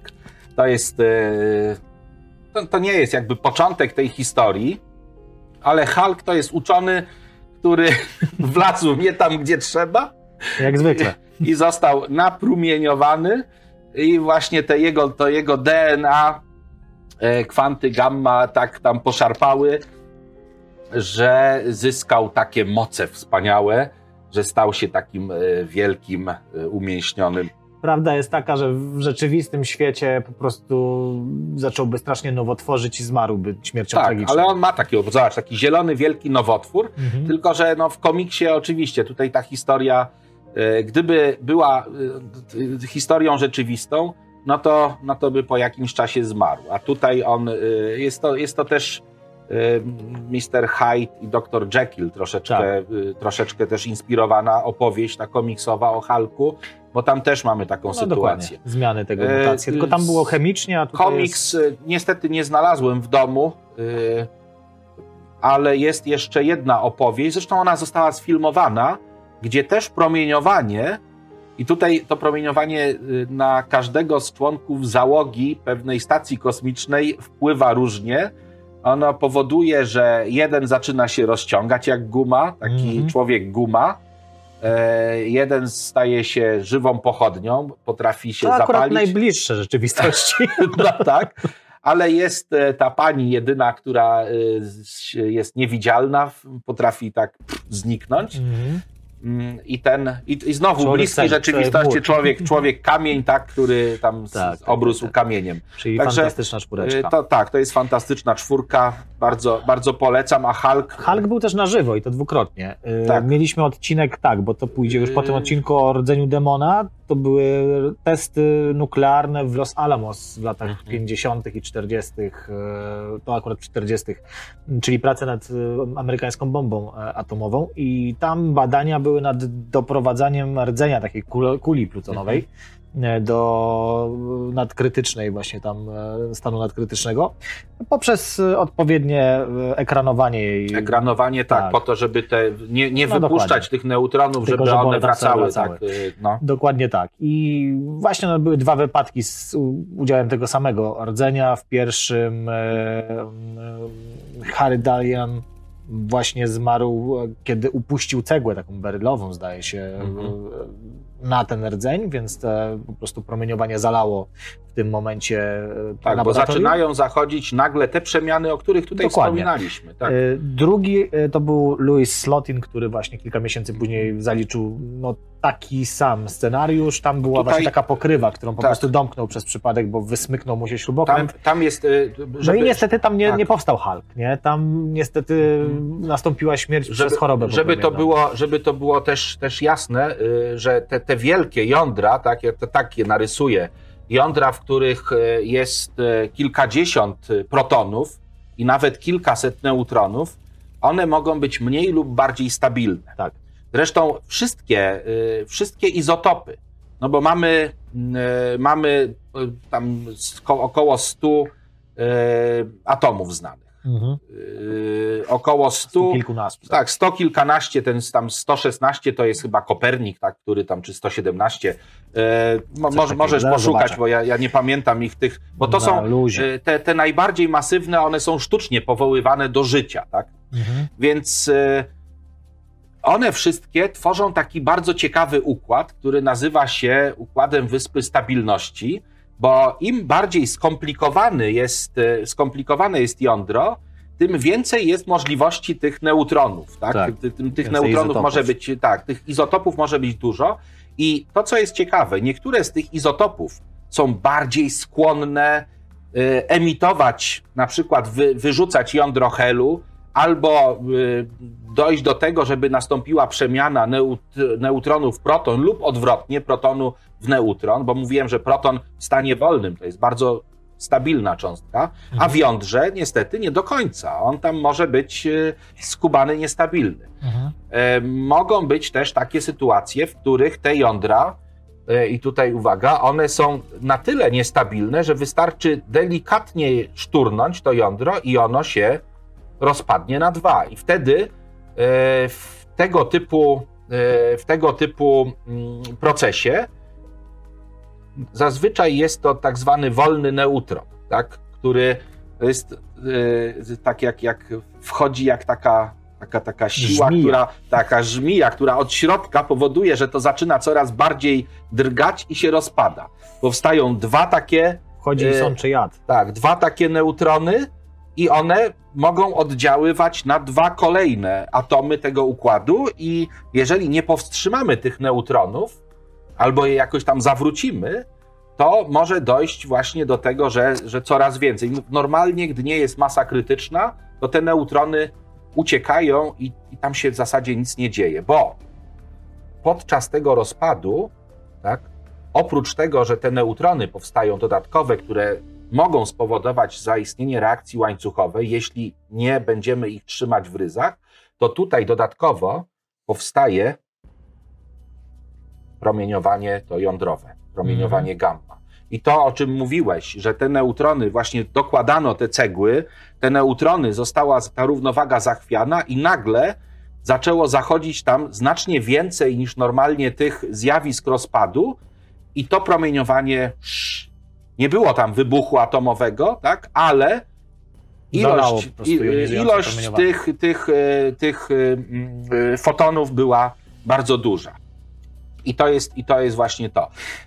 Tutaj tylko dorzucę, pierwiastków obecnie znamy 118, tak. ostatni z nich nazywa się Oganeson. Oganeson, ale tak, dziwna na, nazwa. A, dziwna nazwa, bo na, to, dosłownie jak ten, reakcja łańcuchowa, kto wymyślił łańcuchow, nie? Tak, bo tutaj jest od nazwiska Juria Oganesiana e, z ciebie Zjednoczonego Instytutu Badań Jądrowych w Dubnej, Dubnej w tym... W Dubnej. W Dubnej. W Dubnej, nie w Dubnej. Nie w A powiedziałem Dubnej? W Dubnej powiedziałeś. przepraszam, chodziło mi o Dubną.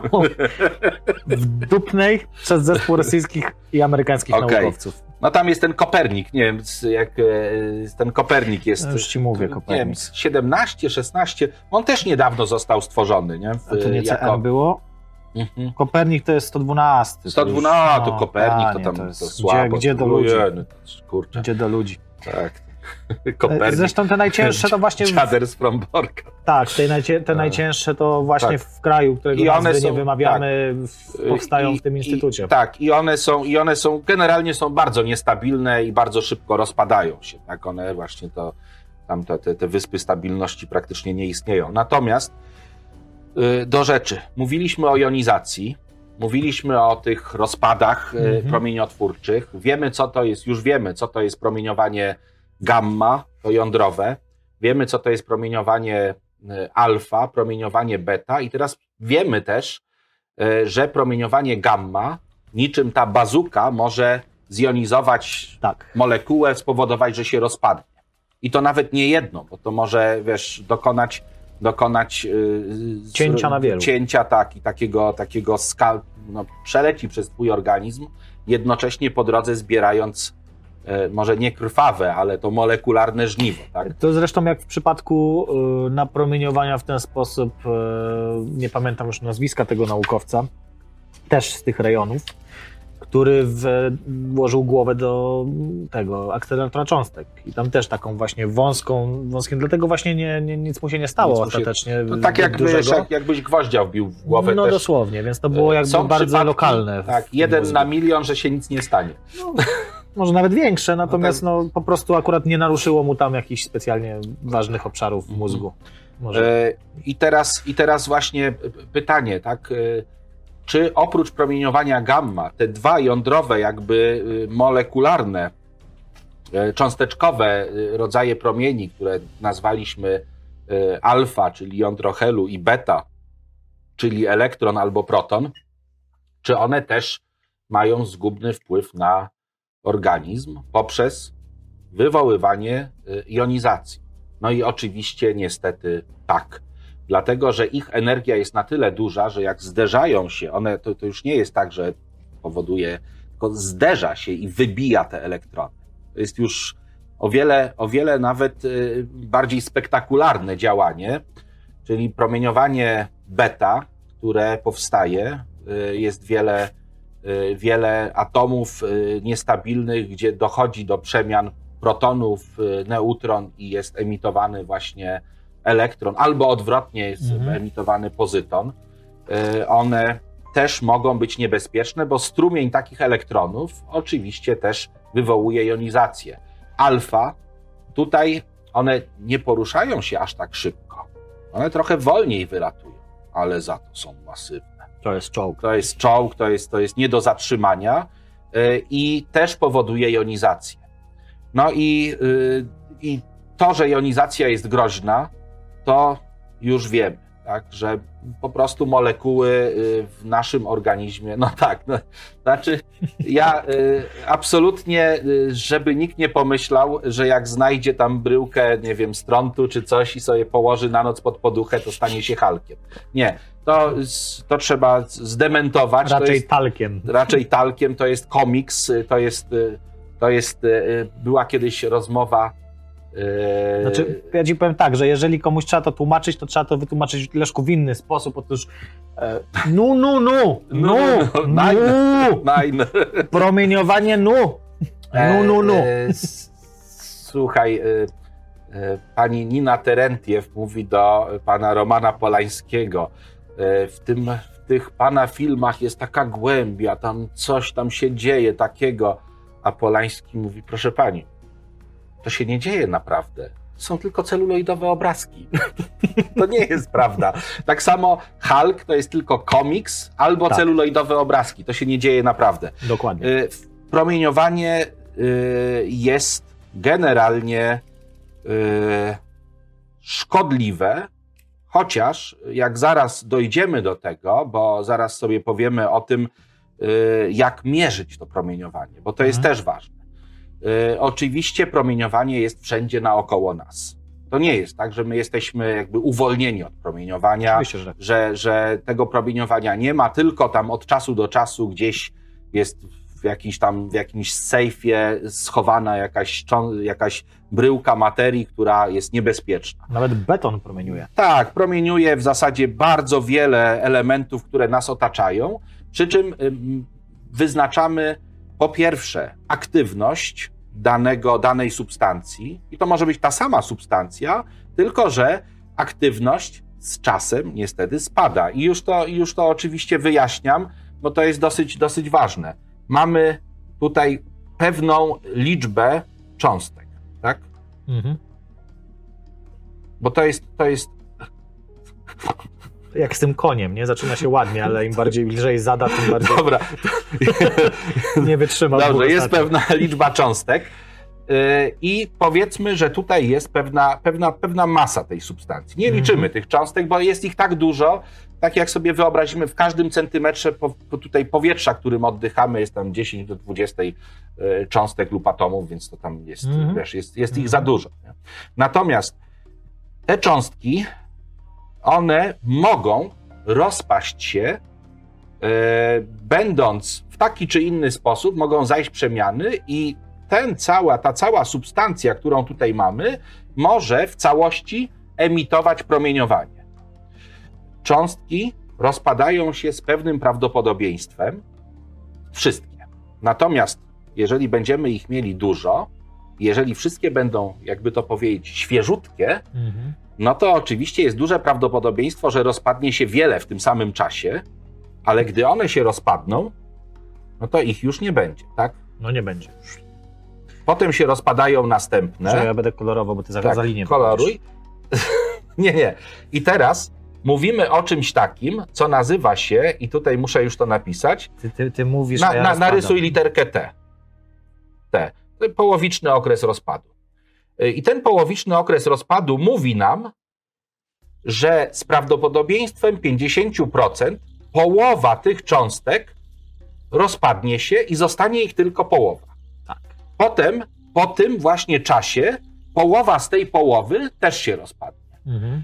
Po tym samym czasie, połowa z tej połowy z połowy też się rozpadnie. Czyli proszę zauważyć, że my określamy czas, po którym 50% y, prawdopodobieństwem połowa danej substancji rozpadnie się. Więc, Więc y, to również mówi nam o tym, y, jeżeli znamy połowiczny okres rozpadu, jak aktywny jest ten dany element, który mamy.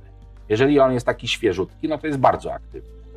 Po okresie będącym połowicznym okresem rozpadu już tylko połowa nam zostanie, czyli będzie o połowę mniej aktywny.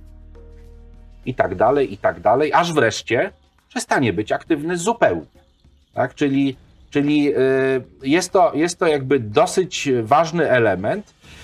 I tak jak mówiłem, jeżeli będziemy mieli neutrony, wolne neutrony, to ten neutron po 937 chyba sekundach powinien nam się rozpaść. Więc jeżeli będziemy mieli tych neutronów 1000, to po tym właśnie czasie z 50% szansą połowa z nich już się rozpadnie i już będzie jakby zmieniona w protony. Więc tak to, tak to wszystko wygląda. Warto o tym pamiętać, czy to ma jakiekolwiek, yy, czy to ma jakiekolwiek znaczenie. Szukam tego czasu rozpadu neutronu, bo już drugi czas, raz poruszamy. Czas rozpadu neutronu, co, może mam to gdzieś zanotowane. Około 15 minut. Czyli... 15 minut, 15 razy 60, no to, to około, no, czyli, czyli tam 900 sekund. Dobrze. Yy, I teraz zobacz na przykład coś takiego. Yy, coś takiego. Yy, jak, yy, bo to jest, to jest bardzo często przywoływane. Yy, jest węgiel C14. To jest ten tak? węgiel. Tak, to jest ten węgiel. Ile jest w węglu e, pro, pro, tych protonów? 2, 3, 4, 5, 6 protonów. Tak, tak rysuję. To byłby protonów. nielichy węgiel z 14 tak, protonów. Czyli normalny węgiel to jest C12, nie? Ale zobacz, tutaj, jak tu jest 6, 7, 8, 9, 10, 11, 12, 13, 14, to są neutrony ten węgiel, w tym węglu, jeden z neutronów zmienia się w proton mhm. E, i połowiczny okres zaniku to jest 5730 lat, czyli z prawdopodobieństwem, że nastąpi to 50% e, mamy szansy, że, że w takim okresie taka przemiana zostanie, mhm. jakby taka przemiana będzie miała miejsce. Tu już będzie 7, czyli będziemy mieli azot. Ale łącznie zostanie 14, czyli węgiel C14 zmienia się nam w azot C14. E, znamy dokładnie, wiemy, że azot jeżeli. C14. Jo. Ja. Nie, azot N14, przecież tu N napisałem, no nie, nie, nie ten. I teraz tak, wiemy dokładnie, słuchaj, że to jest 5730 lat. Mhm. Jeżeli teraz będziemy wiedzieć, ile tego węgla jest na początku i po jakimś czasie zmierzymy, ile tego węgla będzie, no to możemy powiedzieć, ile od początku do czasu pomiaru upłynęło lat. Mhm. I teraz pytanie, czy my wiemy, ile węgla było na początku? Tak, bo organizmy żywe oddychają a ten węgiel C14, on powstaje w atmosferze i my go wdychamy i my mniej więcej zawsze mamy taki sam stosunek ilości węgla C14 do węgla zwykłego, tego C12, mniej więcej taki sam. W momencie, gdy przestajemy oddychać, ilość tego węgla C14 zaczyna nam stopniowo spadać. Mhm. A węgiel C12 się nie rozpada i nic, jego zostaje tyle samo. Więc wystarczy, że zmieni, zmierzymy te proporcje i możemy powiedzieć, kiedy delikwent przestał oddychać. Jakiś kwiatek, jakieś drzewko, jakiś faraon, coś w tym stylu. To jest Spoko metoda, to jest metoda pomiaru, e, słuchaj, czasu. Czyli mhm. radioaktywność okazuje się, że jest też e, dosyć pożyteczna, bo oczywiście węgiel to jest jedno. Istnieje mnóstwo pierwiastków, które w taki czy inny sposób są powiązane czy to z minerałami, czy to z różnymi tam pokładami tak, na Ziemi i, i pomiar ilości tych, y, tych stosunków pewnych pierwiastków pozwala nam powiedzieć, ile upłynęło od jakiegoś tam bardzo szczególnego momentu, ile upłynęło czasu. Tu tylko taki króciutka, króciutka taka dygresyjka, mm. dlatego że promieniowanie gamma, ci, którzy zajmują się y, promieniotwórczością, i radiacją, e, oni rozróżniają promieniowanie elektromagnetyczne, bardzo wysokoenergetyczne, rozróżniają y, po tym, jak powstało. Mhm. Więc mamy promieniowanie gamma i promieniowanie X. Promieniowanie gamma powstaje w procesach jądrowych, a promieniowanie X powstaje wtedy, gdy elektron nagle przyspiesza albo nagle hamuje. Tak? Czyli przyspiesza w drugą stronę. Przyspiesza, czyli nagle się zatrzymuje. Czyli wystarczy teraz, zobacz, bo to jest takie dosyć, dosyć fajne. Wystarczy, że my w jakiś sposób rozpędzimy elektron i spowodujemy, że on nagle się zatrzyma. Tak? Jeśli damy mu energię i on się zatrzyma, to musi tę energię wyemitować i w ten sposób rentgen zrobił lampę rentgenowską, która emituje promieniowanie X. No bo rozpędzał elektrony, one się zatrzymywały i wysyłały promieniowanie. A że to promieniowanie X jest niemalże tak energetyczne jak promieniowanie gamma, no to odkryto, że jak się tam postawi, położy rękę, było na jednym z, z czołówek e, o tych chipach, jak mówiliśmy, Tak. to dałeś e, obraz rentgenowski, chodziło bardziej o chip, ale można cofnąć się do tej czołówki, e, do tego zdjęcia i zobaczyć, że to był obraz rentgenowski, bo e, No, kwanty... różne, różne jakby materiały mają różną przepuszczalność, dzięki Tak, temu można generować Dzięki temu obrazy. można generować obrazy i w ten sposób też wykorzystuje się promieniowanie gamma w procesie, który nazywa się defektoskopią. Czyli y, my możemy, bo, bo trochę trudno jest promieniowaniem y, rentgenowskim to robić, ale wkładamy coś, co emituje kwanty gamma, jakiś materiał radioaktywny, wtedy bardzo, bardzo aktywny, taki można powiedzieć świeżutki, wsadzamy gdzieś i po drugiej stronie muru mamy detektor i patrzymy, Mhm. tak? gdzie są dziury, gdzie są pęknięcia, to wszystko widać. Jest to taka gałąź jakby materiałoznawstwa i i badania materiałów zwana defektoskopią. Zresztą kiedyś te kineskopy telewizyjne działały na takiej zasadzie. Był luminofor, w który uderzały elektrony, tam zatrzymywały się i emitowane były fotony tak, światła fotony były emitowane w kierunku nas. Mhm. E, Niektóre, niektóre z tych fotonów by- były takie właśnie bardzo, bo te elektrony rozpędzały się bardzo, także ta radiacja z kineskopowych, tych wczesnych teleskopów, gdzie szyba nie była dosyć gruba, żeby to wychwycić, one były też no, dosyć niebezpieczne tak, dla wzroku. Ale pamiętasz, że powierzchnia się strasznie elektryzowała. Tam ta Mhm. elektrostatyka też na powierzchni kineskopu była dość spora, do tego stopnia, że nawet momentami można było przejechać ręką i tak strzelał ten tak, kineskop. nie? tak, tak. Miałeś te Tak. wyładowania mikro takie No, elektrostatyczne. Ta technologia odeszła już. od Dobrze, nas, że odeszła. Już odeszła i Sobie wzrok pewnie zniszczyłem tą Yy, tak. technologią. No i dobrze. I jesteśmy, jesteśmy teraz y, przy źródłach promieniowania. Po pierwsze, tym pierwszym jakby i takim naj, y, najbardziej chyba spektakularnym źródłem promieniowania są y, pierwiastki, pierwiastki, substancje, w których jądrach zachodzą te zjawiska, o których do tej pory mówiliśmy. Mhm. One są niestabilne, one rozpadają się, są te zasady połowicznego okresu rozpadu.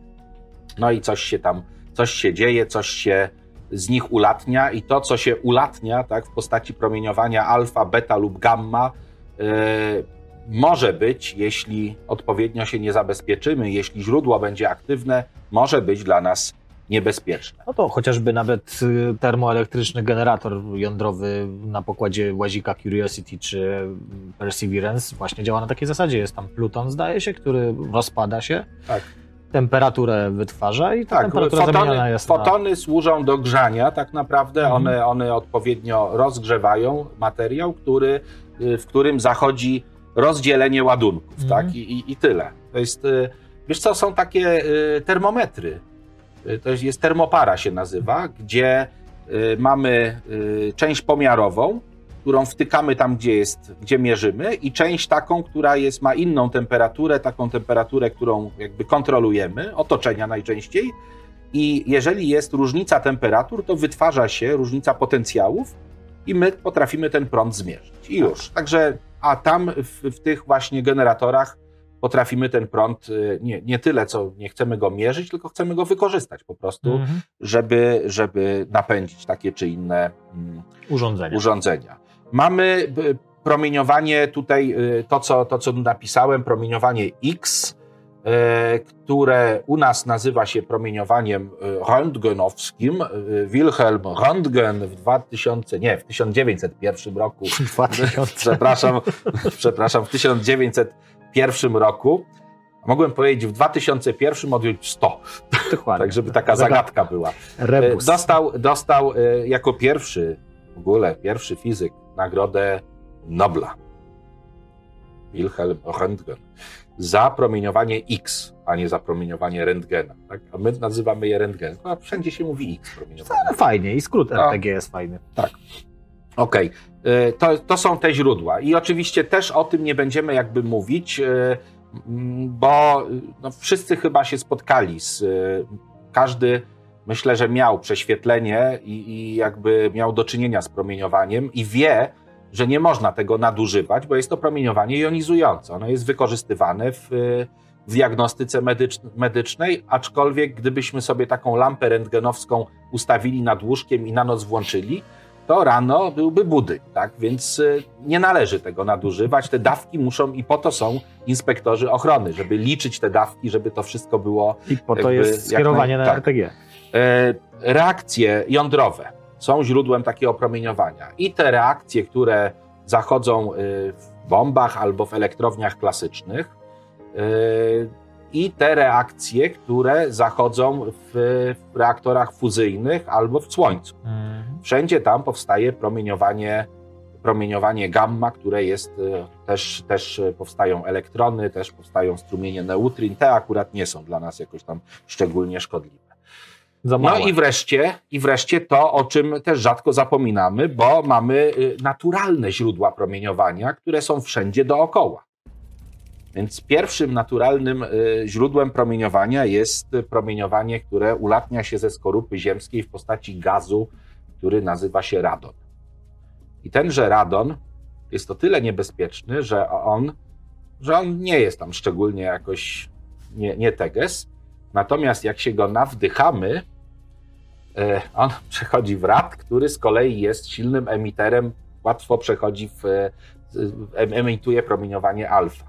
Mhm. No i to promieniowanie alfa, już wiemy, że to są jądra helu, które nie są jakoś tam szczególnie y, prędkie, ale y, one mogą siać spustoszenie. Przy czym one są tak wielkie, że gdybym miał tutaj, słuchaj, y, o, tutaj na tym, gdybym miał próbkę, nawet bardzo wysoko aktywną, promieniowania alfa, to czułbym się bezpiecznie. Dlatego, że one w, w powietrzu nie są w stanie dolecieć do mnie. Coś one, napotykają one tak, zawsze. napotykają i, i jakby jonizują wokół siebie ten, ten materiał. Y, Zdaje się, że parę centymetrów to jest taka jakby skuteczna, skuteczna odległość. Natomiast sobie kartką papieru Natomiast ta skuteczna, te parę centymetrów nie odgrywa żadnej roli, jeśli się nawdychamy tego w płuca. Mhm. Jeśli sobie wypijemy jakiś, y, o, do kawy jakbyś mi dodał jakiejś substancji, która jest radioaktywna alfa, bym sobie to wypił i bym tam sobie tak spokojnie poszedł i umarł na raka żołądka albo jej. No, też chyba Tak takie, takie, takie metody ze wschodniej granicy. Absolutnie, absolutnie był, był w ten Polon sposób. był w ten sposób chyba Słuchaj, jeden z, jeden z tych, bo tam y, w Ukrainie był taki, na Ukrainie był premier, który był tym zatruty. On, on to potem- dioksynami był zatruty. Czy czymś innym, tak? były dioksyny, ale była his historia, jak jeszcze KGB wtedy w tamtych czasach było, Mhm. mm, za pomocą parasola ukuło w nogę jednego tam, już nie pamiętam kim był, Aha, jakiś i to, to był chyba, mu trochę czegoś, tak? tam była taka kuleczka na końcu i ona była wypełniona właśnie polonem albo, albo jakimś takim promieniotwórczym e, tym pierwiastkiem Tak. i to się mu tam na chorobę popromienną, wiesz, strzedłeś, Tak, tak, bo to naprawdę, jeżeli jest wysoko aktywne źródło, to naprawdę nie trzeba dużo. My musimy mieć tę świadomość, że my jak patrzymy na to, co nas otacza, to y, my, nam się wydaje, że to jest takie, o, takie maluteńkie. Ale w tej y, główce od szpilki są y, atomy w ilości 10 do potęgi 15. Tak?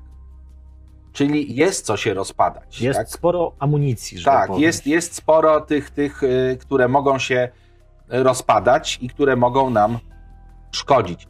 Więc mamy to, to naturalne, no, naturalne promieniowanie od spodu. Na terenie Polski średnio jest to y, na poziomie, zaraz podam konkretne dawki, jakie są. y, y, Ale poczekaj, ten radon po prostu się sączy z każdego miejsca? Sąd- Przez glebę? Przez, przez glebę, chodnik? wszędzie się sączy, w różnych miejscach różnie i generalnie on jest w takim stężeniu, że nie jest szkodliwy. Mhm. Natomiast jeżeli mamy gdzieś jakąś piwnicę zamkniętą i ten radon się sączy i nie wietrzymy tej piwnicy, to y, niestety, ale tam możemy się nawdychać. Trzeba uważać. Promieniotwórcze E, weki. W kopalniach górnicy, może nie, nie górnicy nie noszą, ale są na pewno y, detektory To dozymetry. stężenia dozymetry radonowe. Mhm. Grotołazi. Ci, którzy włażą. Grotołaz to łazi po grotach. To, to, się, to, to ma jakąś taką ładną nazwę. Y, gro... Speleolog. Speleolog, tak. Speleolog. Speleolog. Wolę grotołaz, bo to jest takie. Łatwiej wiesz, wymówić. To, to łatwiej wymówić, więc ktoś, kto wchodzi w takie miejsca, musi się liczyć z tym, że tam stężenie może być duże i oni, jeśli o siebie dbają i robią to legalnie, muszą mieć dozo, y, te dozymetry Mhm. po to, żeby wiedzieć, y, czy przypadkiem się czegoś nie nawdychali. Nie wiem, po co ta wiedza, jak się dużo nawdychał i mówię, o jedy, zostało mi tam pięć dni, to, a teraz sobie pożyję. Tak? Pójdę w jeszcze głębszą grotę. Louis Slotin wcześniej E, wspomniany właśnie przez ostatnie dni, kiedy jeszcze był w Tak. stanie, to próbował robić naukę z tego, co tam się wydarzyło. Tak. Wiesz, dojść no do wiesz, tego. naukę z tego, co, co się dzieje z organizmem, to robiono niestety po tym, jak y, napromieniowany został y, dosyć spory, y, dosyć sporo osób, przepraszam, bo źle zacząłem tak gramatycznie to zdanie, sporo osób y, podczas bombardowania Hiroshimy i Nagasaki. I tam obserwowano y, te osoby, nie, nie zabijano ich, ale no, szczęście było takie, widziałem takie przejmujące filmy, że y, te osoby, mimo że ta fizjologia jeszcze jakoś tam działała, to one na pewno już były zupełnie, wiesz, martwe od strony, od strony mózgu, który był już, wiesz, nieaktywny, galaretą był, ale to, to jest straszne, bo to jest rozpad, jeżeli jest bardzo duża dawka, wtedy wyobraź sobie, no te wszystkie cząsteczki e, rozpadają się. No tak. I, I pytanie, no dl- dlaczego, skoro jest ten, ten radon, drugą sprawą jest promieniowanie kosmiczne. Przecież e, o tym już wspominaliśmy, te wysokoenergetyczne protony nie dolatują do Ziemi, ale i, i też kwanty gamma z kosmosu. One Mhm. też na szczęście nie dolatują do Ziemi, ale mm, y, zderzają się z cząstkami atmosfery, wpływają na nie, powstają strumienie cząstek, które dolatują do Ziemi i niestety też y, są na tyle energetyczne, że powodują jonizację. Przelatują przez nas nieustannie miony, które gdzieś tam tworzą się wysoko w atmosferze i jonizują te cząstki. Jednak ten skutek jest absolutnie znikomy. My jesteśmy na to niejako odporni. Mówi się o hermozie. y, Takiej, taka jest no, teoria, dzisiaj chyba już nie teoria, tylko fakt y, naukowy, który mówi, że promieniowanie jest jakby pewne, pewna część promieniowania jest potrzebna organizmowi.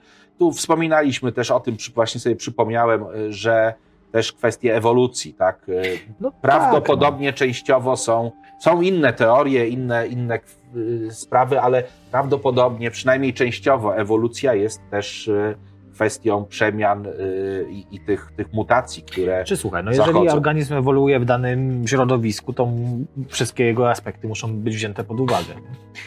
Bardzo ważne, bardzo ważne jest to, żeby zwracać na te różne aspekty związane z promieniotwórczością, zwracać uwagę i mieć zawsze z tyłu głowy, tak, tak, tak się mówi, z tyłu głowy, tak, y, tę wiedzę, że my niestety w toku ewolucji nie wytworzyliśmy y, żadnego organu, który informowałby nas o promieniowaniu. Y, Niektórzy są czuli na jakieś tam rodzaje promieniowania, na sygnały nawet radiowe. e? Natomiast to, to jest wyjątkowe. Tak? Y, My, nie, my nie czujemy promieniowania y, poza tymi zakresami, które są przydatne, które wykształciliśmy y, ich recepcję w toku ewolucji, więc my nie czujemy. Gdyby tutaj wiesz, gdzieś na stole leżało źródło promieniowania, my byśmy tego nie czuli. Gdyby było to bardzo silne źródło promieniowania, mogłoby nas poparzyć. Mogłyby być efekty poparzenia, ale wtedy to niestety to już jest. y, Zresztą kiedyś, Smaczna kawa? kiedyś, tak bardzo, y, już zac... Ojej. Nie, nie, y, słuchaj, kiedyś mówiono wręcz dawki, gdy nie było jeszcze tej metrologii, dawki określano na przykład rumieniami. Mhm. Pojawił się rumień, czyli dawka promieniowania jest bardzo duża. I wtedy organizm prze, przechorował, ale nasz organizm jest bardzo elastyczny. Jeżeli tych cząstek kilka, kilkanaście, kilka miliardów czy trylionów ulegnie zniszczeniu, to organizm jest to w stanie sobie odbudować, jest w stanie wymienić. My musimy pamiętać, że poza komórkami nerwowymi, te w głowie, one, z tego co czytałem kiedyś, one chyba nie odrastają. Jak któreś tworzą się nowe połączenia między nimi, ale neurony nie rosną nowe. Pozostałe komórki, skórę my zmieniamy kilka razy. Czy nie rosną Jesteśmy nowe, ale, skoro ale mają możliwości też naprawy ale, w odpowiednich znaczy, warunkach. Naprawy, natomiast No. jeśli zostanie zupełnie zniszczona, No to raczej jest to, to raczej jest pozamiatane. Natomiast wiesz, no, to, to wszystko zależy, jak zwykle, nie? Bo możesz mieć takiego pecha, że akurat tych e, zlepek komórek, które mocno oberwą ich DNA będzie poszatkowane i potem replikowane w kolejnych komórkach da na przykład nowotwór i więc czasami wystarczy niewiele. To, Tak. to bardzo jest Yy, osobniczo zmienne. To co, to, co chciałbym, żeby też, żeby też wiedzieć, tak, i na co zwrócić, no tak już mi się taki belfer włącza, właśnie związany z tym. A z tym musimy lecieć do książek, tak, tak, bo to już czas najwyższy, żeby było dobrze. pop w tym science. żeby było pop, to ja jeszcze powiem tylko o tym, o tych jednostkach i o tym, czego można się spodziewać e, z, różnymi, z różnymi źródłami promieniowania i szybciutko polecimy, bo, bo jest o czym opowiadać dzisiaj. Krócej albo, albo dłużej, zobaczymy. Więc przede wszystkim mówiliśmy o tym, że substancje są mniej lub bardziej aktywne. Jeżeli substancja jest taka, że jest jedna przemiana na sekundę, to jest jeden beker. Tak? Mhm. To jest tam, to, to jest prosta jednostka, taka bardzo, bardzo prosta. E, Mówimy też o aktywności, e, używając jednostki e, rentgen.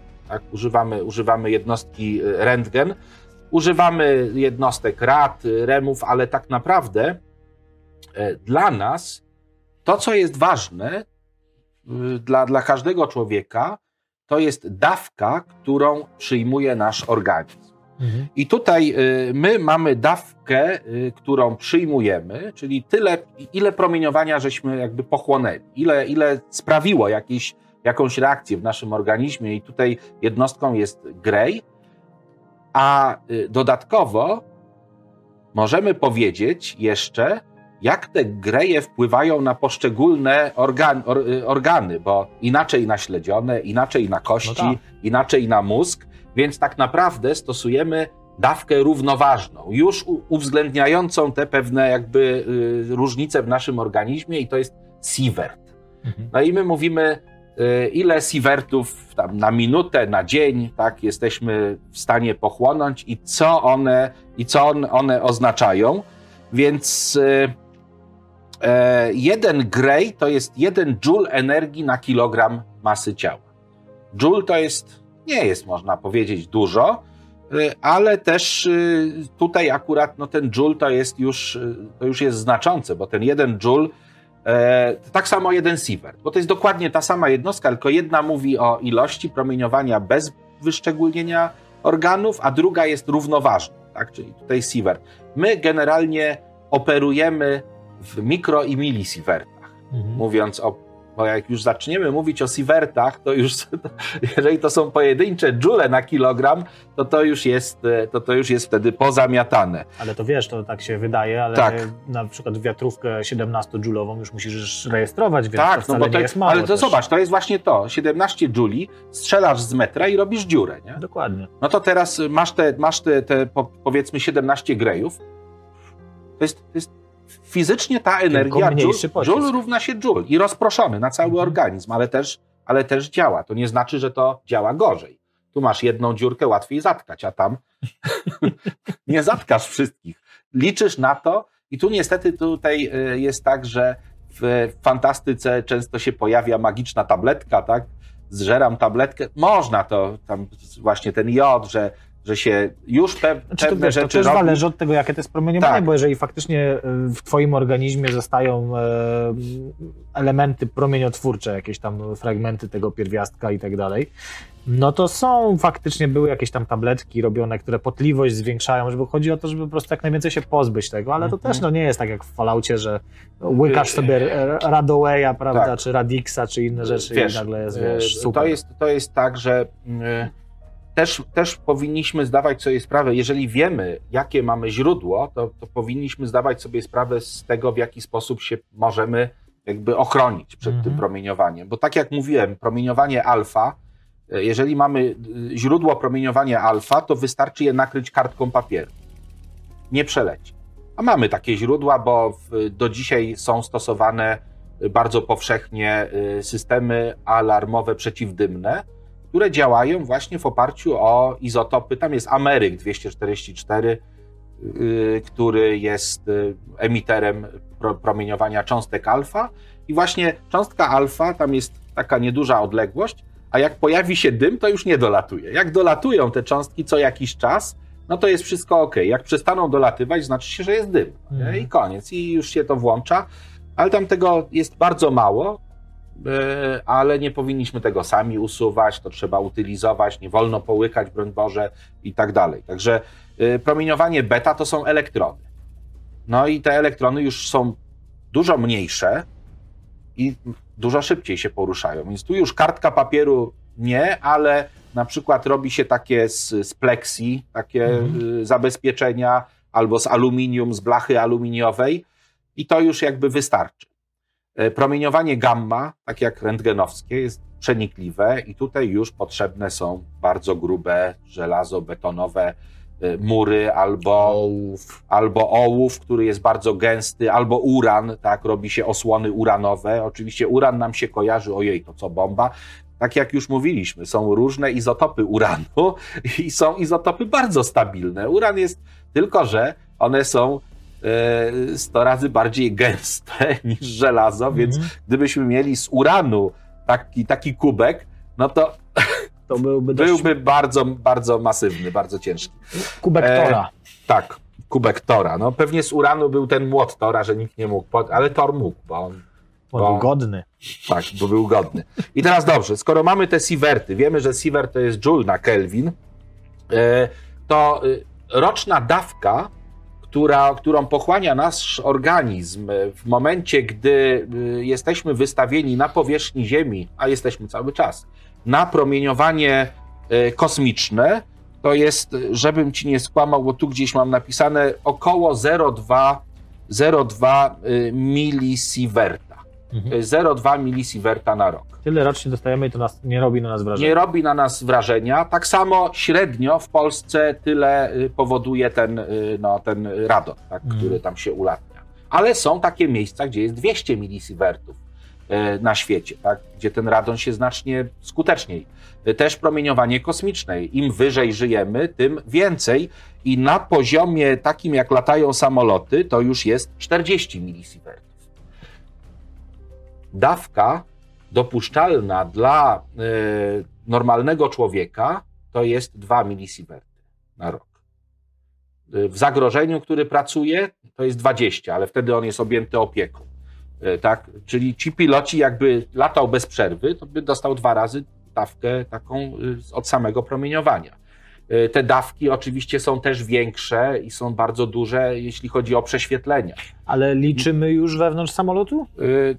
Tak, no to znaczy na tym poziomie, tak? Ja tu mam na tym poziomie. Bo sam samolot też w Y, pewien sposób Tak, chroni, natomiast wiesz co, rozchodzi się o to, że one są jakby nie wliczane, bo to są naturalne źródła. Tak samo medyczne też nie są wliczane, więc y, jak ty byś gdzieś zaczął pracę, to twoje prześwietlenia, one są traktowane jakby inaczej. E, Tam już dba o ciebie medyk, dba o ciebie jakiś technik medyczny, żeby cię nie prześwietlić za bardzo, albo jeżeli są jakieś terapie, w których ty połykasz substancję radioaktywną, która to substancja radioaktywna w Twoim organizmie zachodzi przemiana i jest y, emitowany, emitowany na przykład kwant gamma albo, albo pozyton, tak, czy coś w tym stylu. PET. To są pozytonowe takie i y, detektory patrzą, z którego miejsca tych pozytonów przylatuje najwięcej. Tam chodzi o to, że cukier, taka glukoza czy coś tam jest e, właśnie zaprawiany taką substancją bardzo.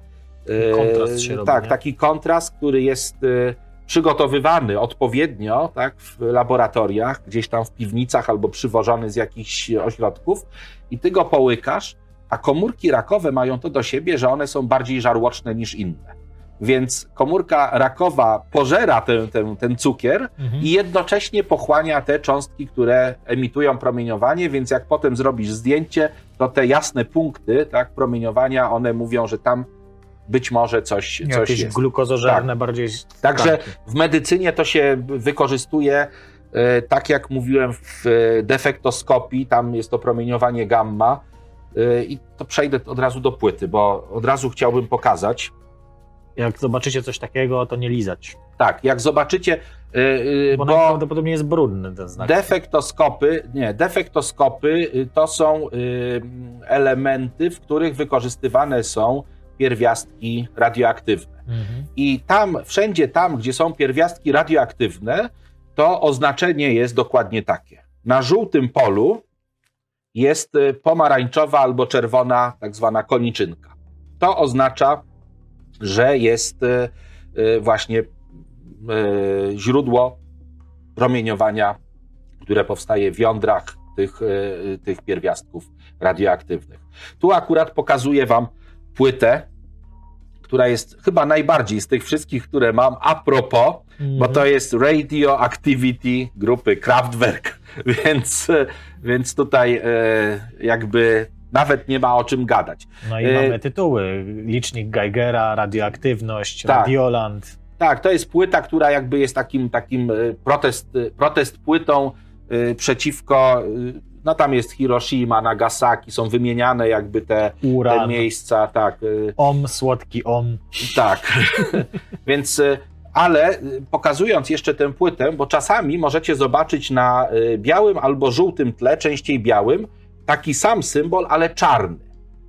Jeżeli jest czarny, to oznacza, że jest to źródło promieniowania wytwarzane, czyli najczęściej są to y, lampy rentgenowskie. Mhm. Więc albo taki, materiały radioaktywne, oczywiście to się pojawia, są magazyny i tak dalej, jest Czyli niebezpieczeństwo. jak jest czarny, to jak, Jak jest, jest czarny, wyłączone, to jest spoko. Y, Jak jest wyłączony, bo y, lampy rentgenowskie są niebezpieczne tylko wtedy, gdy są włączone do A źródła jak jest taki, to On jest cały czas niebezpieczny, więc jeśli zobaczycie taki przedmiot y, obły, bardzo ciężki, żółty z takim czymś, to powiem tylko tyle.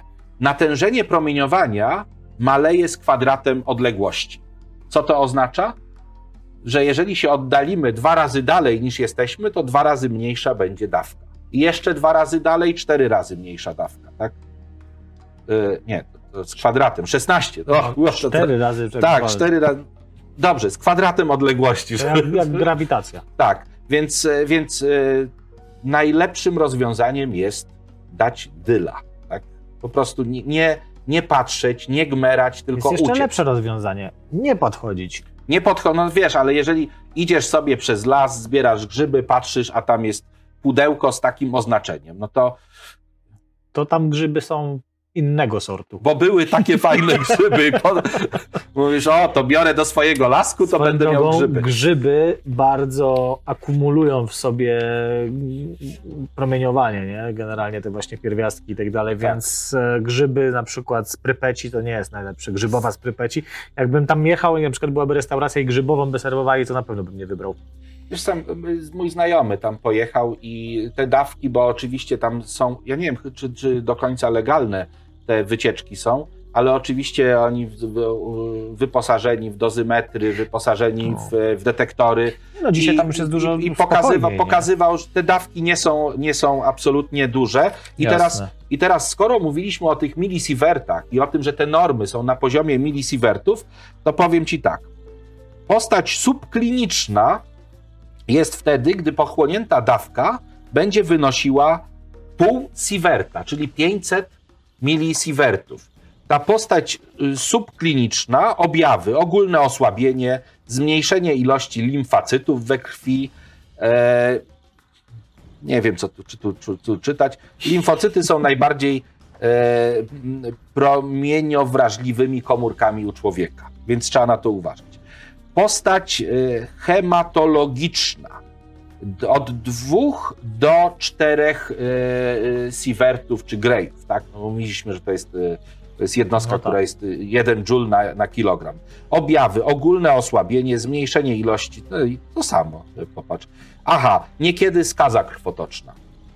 Brzmi Tak. niepokojąco. Y, bezpośrednia przyczyna depresja szpiku.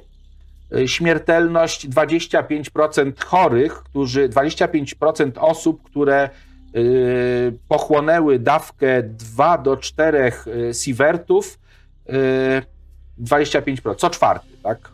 Mhm. do widzenia. Postać jelitowa. Tu już jest 50 do 100%, to jest do 8 yy, i wtedy objawy ze strony przewodu pokarmowego, krwawe biegunki, e, tak, objawy w krót, krótko, kilka godzin po napromieniowaniu już się y, pojawiają, śmiertelność 50 do 100%. Postać mózgowa 8 do 50 sievertów, y, drgawki, utrata przytomności bardzo szybko po napromieniowaniu. Y, 100% y, jest to postać u zwierząt doświadczalnych, tak się, tak się to obserwowało. Y, 100% ludzi umiera.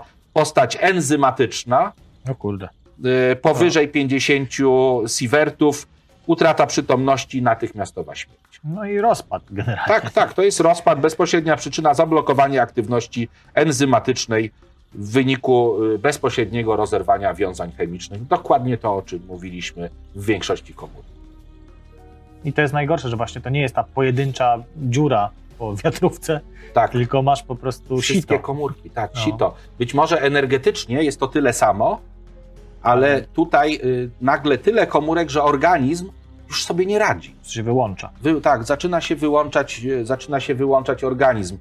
I teraz też, też już przechodzimy do książek, bo żeby znowu, bo to nie jest tak, że, że cokolwiek zobaczymy, to już musimy umrzeć zaraz, tak? To nie jest tak, bo większość źródeł promieniowania, które są stosowane, one są bezpieczne. One są nadzorowane. One nie są y, gdzieś udostępniane, nie są gdzieś na wierzchu. Są przechowywane, jeżeli jest to promieniotwórczość gamma, to przechowywane są w specjalnych ołowiowych takich y, pancerzach, tak? Y, tylko wyciągane i to w bardzo szczególnych warunkach na zewnątrz. Jeżeli to jest innego rodzaju promieniowanie, to też w medycynie, przecież my stosujemy to, stosujemy skalpele gamma, to jest, to jest Mhm. też, to jest, to jest To jest mnóstwo, mnóstwo, nie? słuchaj, mierzymy ilości materii w ten sposób. Taśmociąg sobie leci, jest detektor promieniowania, na taśmociągu węgiel, a pod spodem źródło promieniowania, albo odwrotnie, źródło jest na wierzchu, ono świeci i gdy promieniowania przechodzi mniej, to znaczy, że jest mniej węgla i od razu są, jest, jest komputerowe zliczanie. Wielkie silosy, zbożowe czy węglowe, takie, wiesz, takie, takie potężne y, zbiorniki, tam też są mierniki Mhm. i w momencie, gdy jest zboże, promieniowanie nie dociera od y, źródła do detektora, więc my wiemy, na jakim poziomie jest zboże w środku. Swoją drogą hałdy węgla też są promieniotwórcze E, przecież. nie? To żużlu bardziej. Węgiel też generalnie, ale węgiel, szczególnie po spaleniu, węgiel y, jest, y, jest y, dosyć promieniotwórczy i y, hałdowiska żużlu. Jeżeli mamy detektor, to tam można podejść, to też, no to też nie jest niebezpieczne dla zdrowia. No to, to nie Ale- jest tak, że my tam Dokładnie, umrzemy. Tak, Dokładnie, natychmiast. ale i beton, o którym mówiliśmy wcześniej, wystarczy wziąć sobie taki licznik Geigera i pójść pod Pałac Kultury, który jest dość, betonowy. Nie? mój zegarek e, jest taki, że jak, po, jak go na ten, na, na świetle, nie, to jest inne zjawisko, ale kiedyś, ale kiedyś e, takie zegarki, nie, bo tutaj to jest już bezpieczne, ale kiedyś robiono nie tylko zegarki, ale też, e, ale też e, e, zegary w samolotach, w różnych tam takich Mhm. miejscach, te, te w wojsku stosowane, czy, czy w lotnictwie.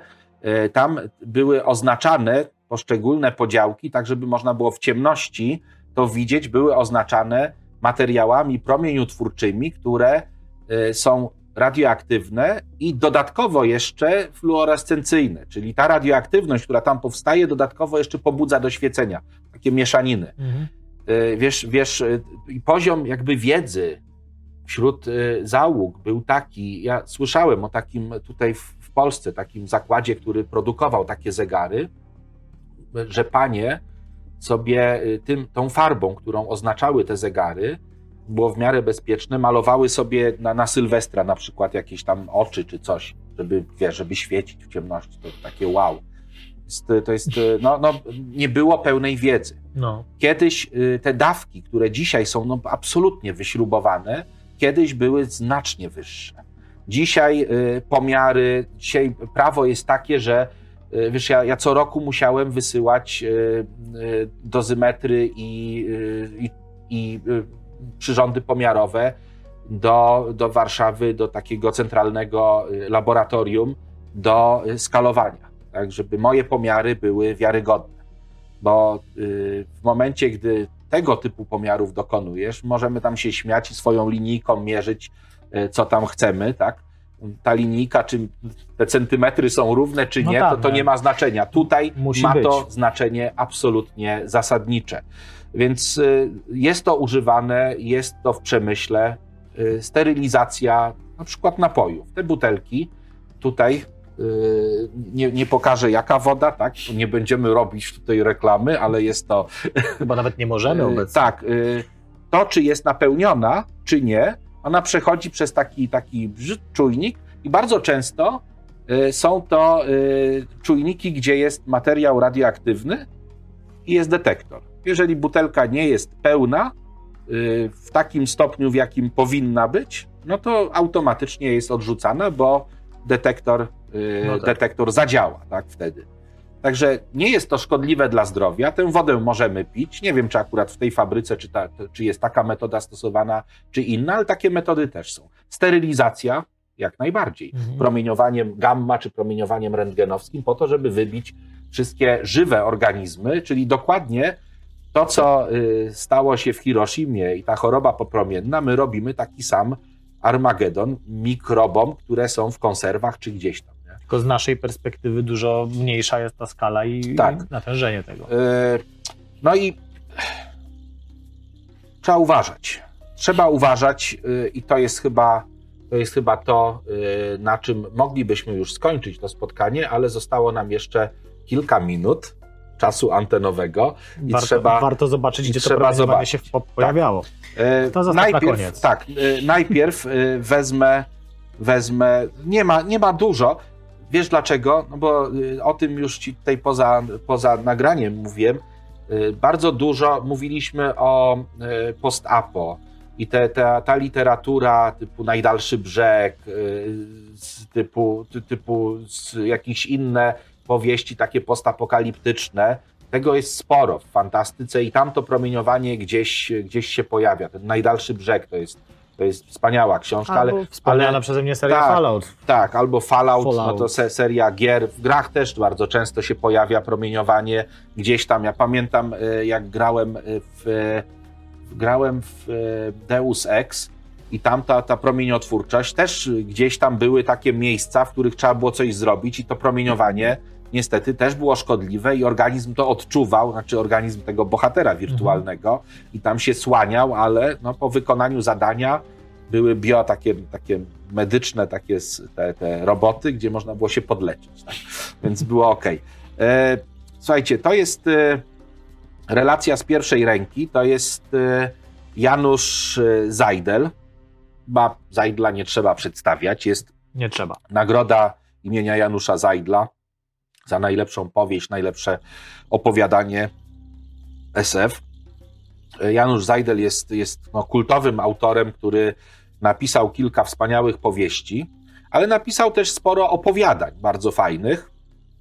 E, między innymi tutaj są opowiadania, e, w których e, promieniowanie i promieniotwórczość odgrywają ważną rolę, nawet bardzo ważną. Tam są takie ziarna, które przylatują z kosmosu i po napromieniowaniu tam coś się z nimi dzieje.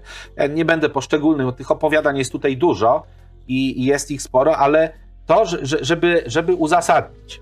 Janusz Zajdel był e, z zawodu, e, był e, specem od, od radiacji.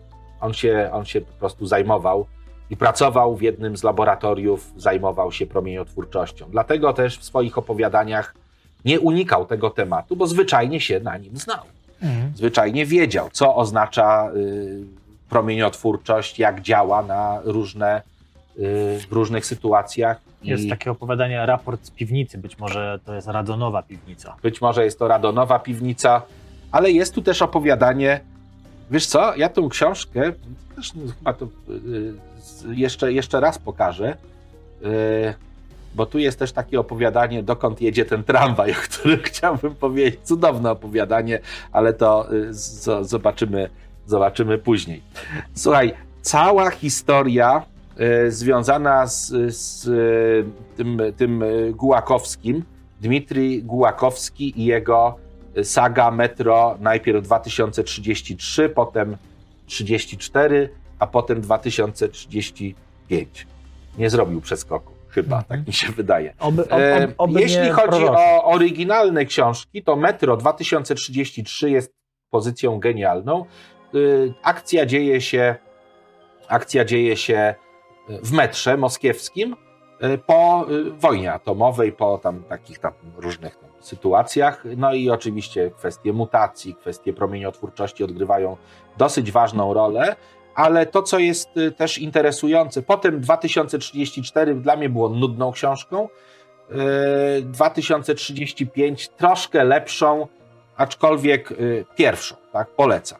No bo w pierwszej jakby koncept poznajesz. A ja zabrałem, bo tutaj jest, y, bo y, Głuchowski, y, Gluchowski, on stworzył, pisząc to, to swoje dzieło, to jest niezły biznesmen, franczyzę. Mhm. I on daje prawo do używania tego, tego jakby uniwersum, i z tego skorzystali też y, dużo y, rosyjskich pisarzy, dużo pisarzy innych, ale także pisarze polscy.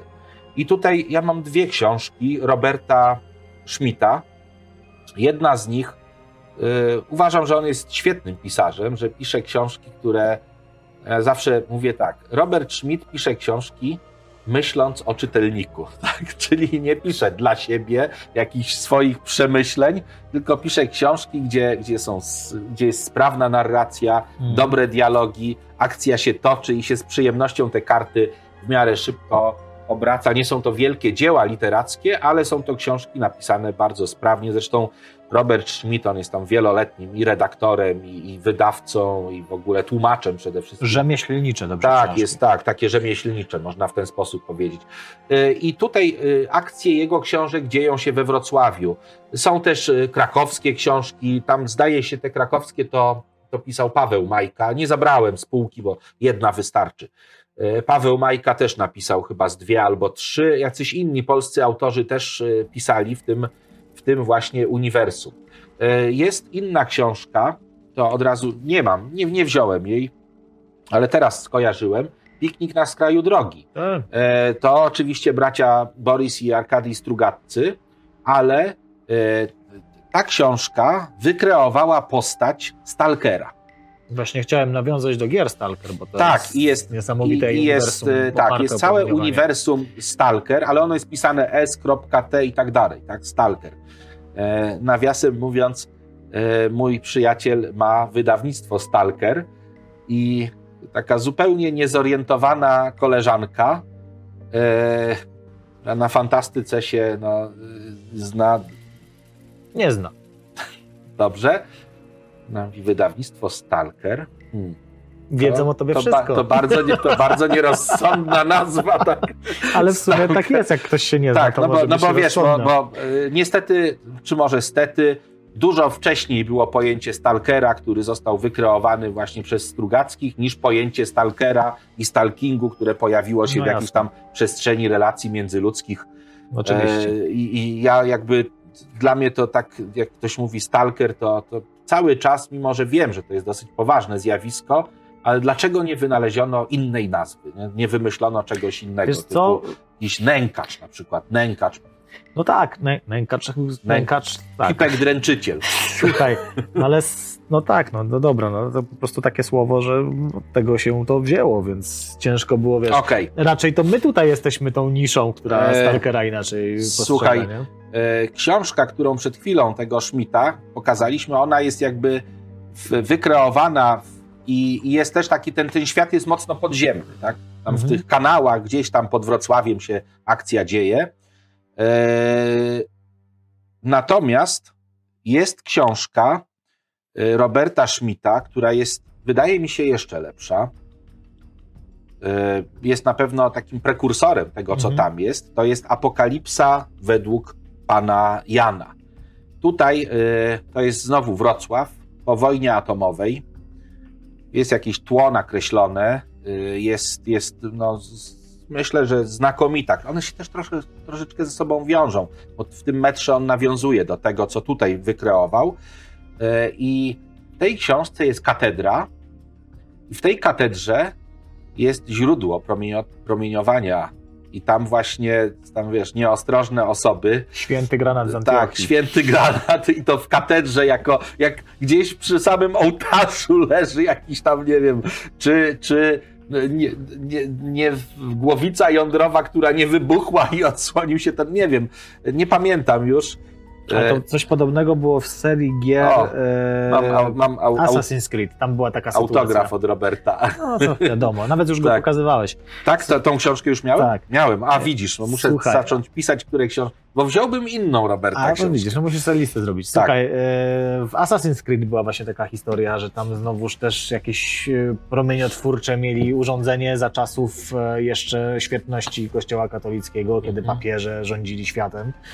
E, i papież Borgia bodajże to był chyba wtedy, także ten Borgia, tak, e, który miał w posiadaniu jakieś takie jabłko, nie? I to jabłko to był taki mm, odpad po cywilizacji dawnej, która była wcześniej wysoko rozwinięta, ale ostatecznie jakiś kataklizm ją tam położył no, e, miał pewne właściwości, więc jakby uznany został za święty, no i, i, i to też takie promieniotwórcze, święte więc... Jabłka. Święte jabłko.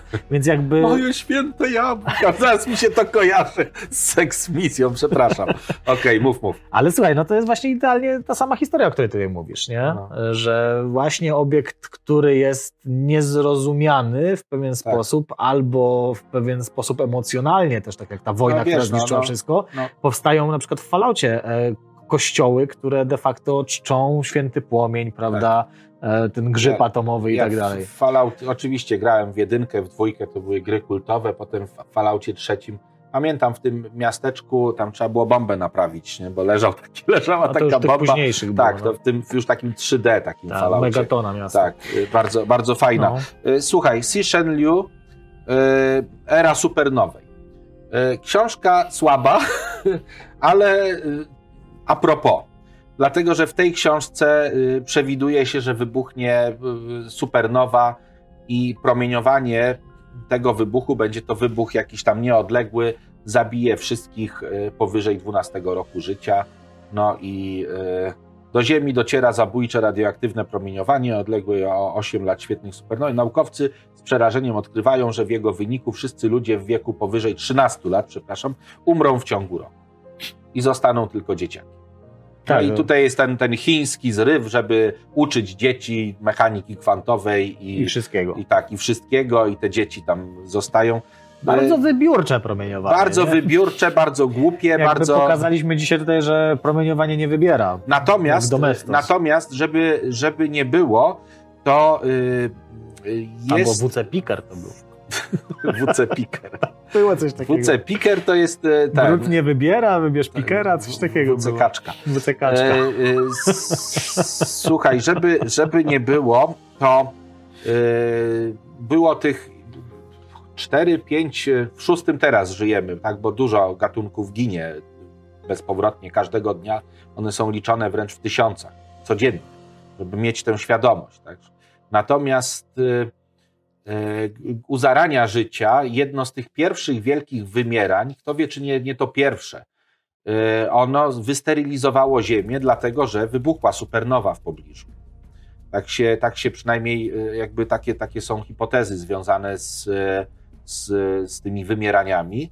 I wtedy rzeczywiście życie musiało rodzić się od nowa, tak? bo, bo zostało zupełnie tam na poziomie to było tych sinic, jakichś tam kolonii bakterii, ale zostało to wszystko zniszczone właśnie przez supernową, więc żeby też tych supernowych nie uważać, mówiliśmy o katastrofach dosyć dawno temu, w których stwierdzono. wtedy też ta książka Tak, była. i wtedy też, też o tym wspominaliśmy, no ale y, tak, tak to właśnie wygląda, że to promieniowanie ono się pojawia. Wtedy mówiliśmy o katastrofach i o promieniowaniu ogólnie, teraz już wiemy, co to promieniowanie powoduje i, i czym jest. E, to na koniec, tak. Promieniowanie, wiesz co, jest promieniowanie, kato, katoda to jest jedna z elektrod, więc wziąłem płytę katoda. Facet, facet, się, nazywa, facet się nazywa Katod, Mariusz, Mariusz Wasilewski i naprawdę fajną muzykę gra. Ja bardzo serdecznie go polecam. To jest polski autor i on gra muzykę w oparciu o y, urządzenia y, takie, kreuje muzykę w oparciu o gitary i urządzenia takie starsze, typu komodory, jakieś starsze komputery. Przepraszam, że to Polch jeździ na kocie? Y, Prawdopodobnie tam jest tak, bo to wiesz, on, on jest też z kotami, z kotami związany i jego pierwsza płyta miała tytuł y, Siedem kotów. Ta jest jakoś, jest jeszcze inwazja z kosmosu. Siedem kotów, Jowisz ósmy. Ósmy tak, kot Jowisz. ósmy. Tak, i tutaj i to jest w ogóle cała historia o tych, o wielkich kotach, które ratują, ratują świat, tak, coś takiego. Znaczy, tu nie ma tekstów, tylko muzyka, ale on do tego dorabia, że tak powiem, dorabia gębę. Bardzo dobra muzyka, bardzo polecam, taka niezbyt jakby trudna, lekka, przyjemna, elektroniczna, z gitarą, y, z, z bardzo fajna. W przeciwieństwie Przepraszam, niech zgadnę. Wziąłeś In Blue, bo promieniowanie Czerenkowa? Yy, tak, promieniowanie Strzelam. Czerenkowa i to też, też należy wyjaśnić. Czym jest promieniowanie Czerenkowa? Wyjaśnialiśmy ostatnio. A, no to, no to już wiem. Więc zobaczcie sobie ostatni odcinek. A, to musisz- Jest, czym to- jest to zrób ten. Bo ma, Macie w karcie, no tutaj. Tu nie będziesz, nie, nie, spokojnie, Leszku, Leszku, jest XXI wiek. jest 21. To się dzieje wirtualnie. Zestresowałeś mnie, zestresowałeś mnie. Jestem na ekranie. O mój Mamo, Boże. jestem TV. Wypuśćcie mnie, wypuśćcie mnie. E, Dobrze. E, Tak, in blue, dlatego że teraz taki duży detektor, e, detektor e, neutrin też jest e, na Antarktydzie, parę innych detektorów, ale e, in blue, wiesz co, dlatego, że tak się zastanawiałem, bo nie ma o tym promieniowaniu, jakby nie ma za dużo muzyki. Nie ma, nie ma płyt takich, gdzie tytuły byłyby, no Kraftwerk, no to, no ale nie, nie ma oni, więcej oni przewidzieli pop nie ma jakoś, zrobili nie ma jakoś prostu... tak. Tak, tak, to jest y, Kraftwerki, to jest Można brać cudownie, tak, a potem już umarli. E, Bo misja wykonana. no bo tutaj, słuchaj, jak się tę płytę włączy, to też tak jakoś dziwnie, bo to mi się wiązało, wiesz. E, I tej płyty chyba tu nie miałem jeszcze. Nie, nie. A, nie. to świetnie. Y, Bo oni nagrali tutaj na początku, jest dokładnie ten, ten Geiger Miller, jest ten licznik, bo oni, wiesz, jak nagrywali, to sobie wzięli te źródła promieniowania, nagrali, nagrali. Nie, to nie jest ich ostatnia płyta, dobrze. Ale są, są, nie, są prawdziwe, prawdziwe odgłosy tego, z licznika, Licznika. Geigera Millera, bo y, to jest licznik, w którym jest, y, w którym jest komora jonizacyjna, i poszczególne, y, poszczególne y, cząstki promieniowania w- powodują, że w komorze jonizacyjnej następuje jonizacja, powstaje napięcie i jest ono jakby mm, przez źródło prądu powielane, tak? I też może być posyłane na głośnik, więc takie są bardzo charakterystyczne takie trzaski Mhm. wtedy, gdy, gdy na, zachodzą te przemiany. Natomiast yy, o ile katod muzyka świetna, y, przyjemna do słuchania, o tyle Klaus Schulze muzyka trudniejsza, aczkolwiek y, dająca chyba, no mnie się wydaje, nie chcę tutaj katoda jakby umniejszać, bo go bardzo lubię, ale Klaus Schulze daje takie doznania naprawdę głębokie. To jest akurat In Blue, ona nie wyszła na, y, na płycie winylowej, Wręcz to jest- jonizujące doznania. to jest, to jest wydanie trzypłytowe. Każda z płyt to jest po około 70 minut muzyki, więc, więc całkiem sporo jest tej muzyki. E, Into the Blue, Blowing the Blues Away, Blue Moods, Wild and, wild, e, wild and Blue, Out of Blue, Serenade am in blue Blue. Wszystko na blue tu się nazywa jakoś dziwnie.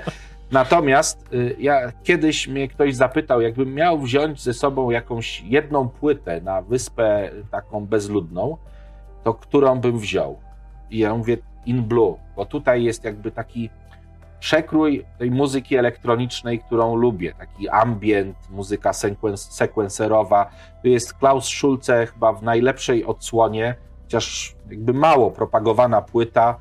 Y, nie było dużo wydań, ale bardzo, bardzo serdecznie polecam. Nie zaczynać przygody, jeżeli ktoś dopiero zaczyna Klausa Schulze od tych jego pierwszych płyt typu Irlich, Cyborg, bo to Mhm. są płyty, gdzie się zanudzicie na śmierć, tak, słuchając, bo tak po 10 minutach jest to samo, bo na drugiej stronie jest to samo, płyta się kończy i tak się człowiek zastanawia, to już? Chyba, że wyłączy po trzech minutach. To znaczy, że dobrze się w to A, wdroży. a że tutaj tak to już jest taka bardziej Wciągnąć. różnorodna, bardziej melodyjna płyta. Natomiast y, no, jest, jest y, naprawdę świetna.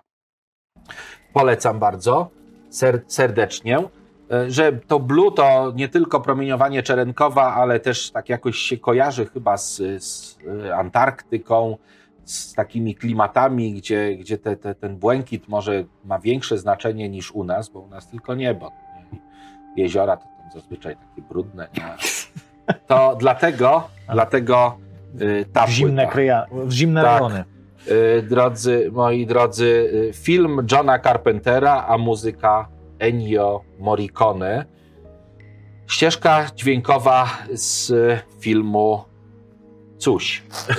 Coś. The Bardzo, bardzo dobry film. E, mówiliśmy o obcych kiedyś. No kurczę, my to wszystko już było.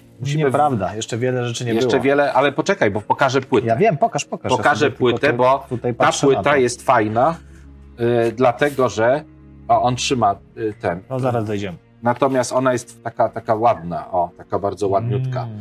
Bardzo ładnie, ten, ładnie wygląda, takie ma właśnie lodowe cośki i to się kojarzy też z promieniowaniem, bo tutaj coś w środku tak psz, wybucha i lecą te poszczególne, poszczególne y, Fotony. jeszcze jest promieniowanie neutronowe, o tym nie wspomnieliśmy. Neutrony dzielimy na wolne i na prędkie. Właśnie to jest zawsze najbardziej z, nie szybkie, tylko prędkie. Mówi się u nas w tam, w tym, tym, tej nomenklaturze e, tych, którzy się radiacją zajmują, ne, neutrony prędkie. I te neutrony, one też mają dużą masę i one też mogą, tak samo jak proton, tak? tylko że te ma bardzo masywne protony, one, no, no nie jesteśmy na nie wystawieni, ale taki strumień protonów No, też chociażby bomba neutronowa, która niszczy Tak. nie bu- zabudowania, tylko właśnie. Tak, i to właśnie neutrony, prę, neutrony prędkie, one są w stanie wysterylizować czy zjonizować bardzo też dogłębnie e, organizm i, i, i zabić. Także to jest, to jest to. A to tak mi się kojarzy, bo popatrzcie, tutaj z tyłu na tej płycie są takie, takie prawie koniczynki. No tak. Ktoś albo nie Eee, wiedział, albo sobie stylizował. Tak, są chłopaki, chłopaki takie ładne. Właśnie nie wiem, to jeszcze w tych latach, kiedy oni byli dziewczynami, wygląda jak No były takie czasy, nie? Że Były takie, takie czasy, że- że- że ci wszyscy- glam rock i E, inne tak, rzeczy. e, to jest akurat, to jest akurat trash metalowa grupa e, Megadeth, jedna z ich e, takich no chyba najbardziej kanonicznych płyt Rust in Peace i tutaj jest ta ich maskotka, coś tak jak dla Mhm. Iron Maiden Eddie, tak samo oni, nie wiem jak się nazywał i tu jest obcy, pewnie też promieniotwórczy, bo tu serce obcego, które jest reaktorem atomowym. Tak, Mm, w tak ten jest, sposób żyły. działa. I politycy tamtejsi, tamtych Yy, czasów tak, pewnie jacyś. Tak, tak. I oni tacy są. Yy, Bardzo, naprawdę bardzo, bardzo przyjemna płyta. Tutaj yy, Dave Mustaine jest jakby liter, liderem tej, tej grupy i to jest człowiek, który po pierwszej płycie yy, opuścił zespół Metallica i założył zespół, który jest no, nie mniej sławny. Tak? No, Mhm. Megadeth jest jedną z takich ikon. E, Ja Tu zawsze marzyłem, Wielka żeby iść Brytania, Japonia, Niemcy, Tak. Związek Radziecki, USA. Zawsze marzyłem, Mhm. żeby pójść na Czy to koncert Megadeth, ale oni, ja nie wiem, czy oni w Polsce grali, czy nie. Związek Radziecki czy Chiny, bo nie widzę. Coś mi wzrok, na No, wzrok padło. Tu jest ten, tu jest, e, nie widzisz ten, że ma tutaj Gorbaczow, to jest, to jest Gorbaczow, a tu jest Chińczyk, nie? To jest Japończyk, To jest Japończyk. ma flagę Japonii. No to ten ma sierp i młot. No właśnie nie mogłem dojrzeć, czy to sierp i młot. To jest Niemiec, a ten nie wiem. To Wielka Brytania. Wielka Brytania, to nie ma Chin, to to, to, to jest Chińczyk. Mamy to. I moglibyśmy na tym skończyć, gdyby nie to, że jest jeszcze Sphinx nowy. Nowy Sfinks, tak. Ja, Więc ja już wam mówię, co trzeba zrobić, żeby tego Sfinksa zdobyć. Otóż musicie wziąć taki na przykład węgiel C14 i ręcznie przy pomocy szpilki z powrotem przywrócić go ten połowiczny rozpad, tak żeby on był w swojej pierwotnej formie. Więc to takiego męstwa trzeba się dopuścić, żeby nowego Sfinksa nic nie, otrzymać. nic nie zrozumiałem z tego, co powiedziałeś. Nieważne. E, więc e, może, jeżeli ktoś chce, Działaj. to na tym, na, w księgarni e, sf.com, tam PL chyba, można zamówić. Sprawdźmy to, nie? Bo możecie gdzieś to sobie znaleźć. Nie, SF, sf.com.pl e, można zamówić. Dlaczego? A nie, te- a nie, bo to jest reklama jakaś. To, jest tam, to są tak, reklamy. W tym Sfinksie, y, jeżeli cofniecie się w Pop Science tam o dwa czy trzy odcinki, to będzie odcinek o Blackoutie, o którym mówiliśmy. I y, gdy, gdy to, y, gdy ten, tamten odcinek był jakby emitowany, to już był tekst gotowy. Przygotowując się, wiesz, lepiej zawsze jest dwie pieczenie przy jednym ogniu. Oczywiście. Więc napisałem te, zresztą tym bardziej, że to robię akurat dla Sfinksa, robię to y, z pro publico bono, więc y, y, napisałem tekst o blackoutie, więc jeżeli ktoś by chciał to, to samo, co było, tylko tak, Mhm. y, żeby szybciej sobie to przeczytać w takiej formie y, napisanej, to, to polecam. Jest tu zresztą Recenzja, Leszek Błaszkiewicz, japońskie nuty. Y, Tak, no recenzja ja tutaj, to, to nie są, bo tu y, Wojtek Sedeńko jest y, redaktorem naczelnym, on to nazywa recenzja, a ja mu zawsze mówię, to nie jest recenzja, to jest moja polecanka. Tak, to jest polecanka. Ja polecam książki, ja nie recenzuję, bo prawdziwe recenzje... Z drugiej strony dzisiaj takich prawdziwych recenzji już jest niewiele. To mówiłeś, że to, teraz to jest Recka. Dzisiaj tak, to jest recka, a ja wolę słowo polecanka. Ja polecam coś, co mi się podoba, albo nie polecam czegoś, co mi się nie podoba i to jest moje No bardzo słusznie. Bardzo e, subiektywne, a recenzja musi być obiektywna, musi opierać się w głębokiej wiedzy literaturoznawczej i wiedzy na temat całego tego jakby świata literatury. Tak? Więc te, te wszystkie odwołania, wiesz, w recenzjach recenzent zauważa, że autor akurat tu nawiązał do, nie wiem, do, do czegoś. W Do, recenzji musisz być tak drobiazgowy jak promieniowanie i dotrzeć Tak. w każdy zakamarek.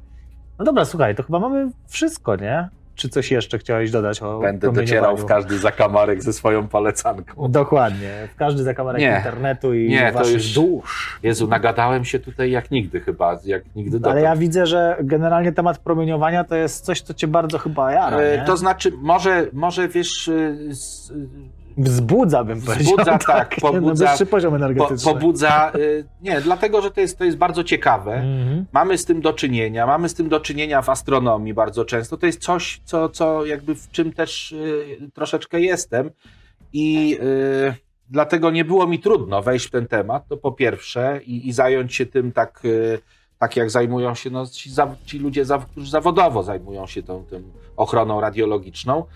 E, A z drugiej strony y, to, to jest, y, no, no tak jak mówię, też w tych wyzwaniach astronautycznych można by znowu pociągnąć kolejne wątki typu te tam misja na Księżyc, na Marsa, te Hele 3, które się tam y, tworzą właśnie ze względu na, na, na też na promieniowanie, które Może no kiedyś sobie wszystko, wszystko to się wiąże. Promieniowanie jest tematem bardzo ważnym i my tutaj dzisiaj to tak znowu, też to jest taka krzynka wiedzy na ten temat. Dokładnie. Także zostawiamy was z tą krzynką, moi drodzy. Zapraszamy Zosta- do skrzynką. Ze skrzynką, miejmy Ze nadzieję, że skrzynką. też. Zapraszam, tutaj macie datę, kiedy kolejne Pop Science. No i cóż, do A zobaczenia. rzeczywiście jest, jest. Trzymajcie się i cześć. O tak, cześć, cześć, cześć.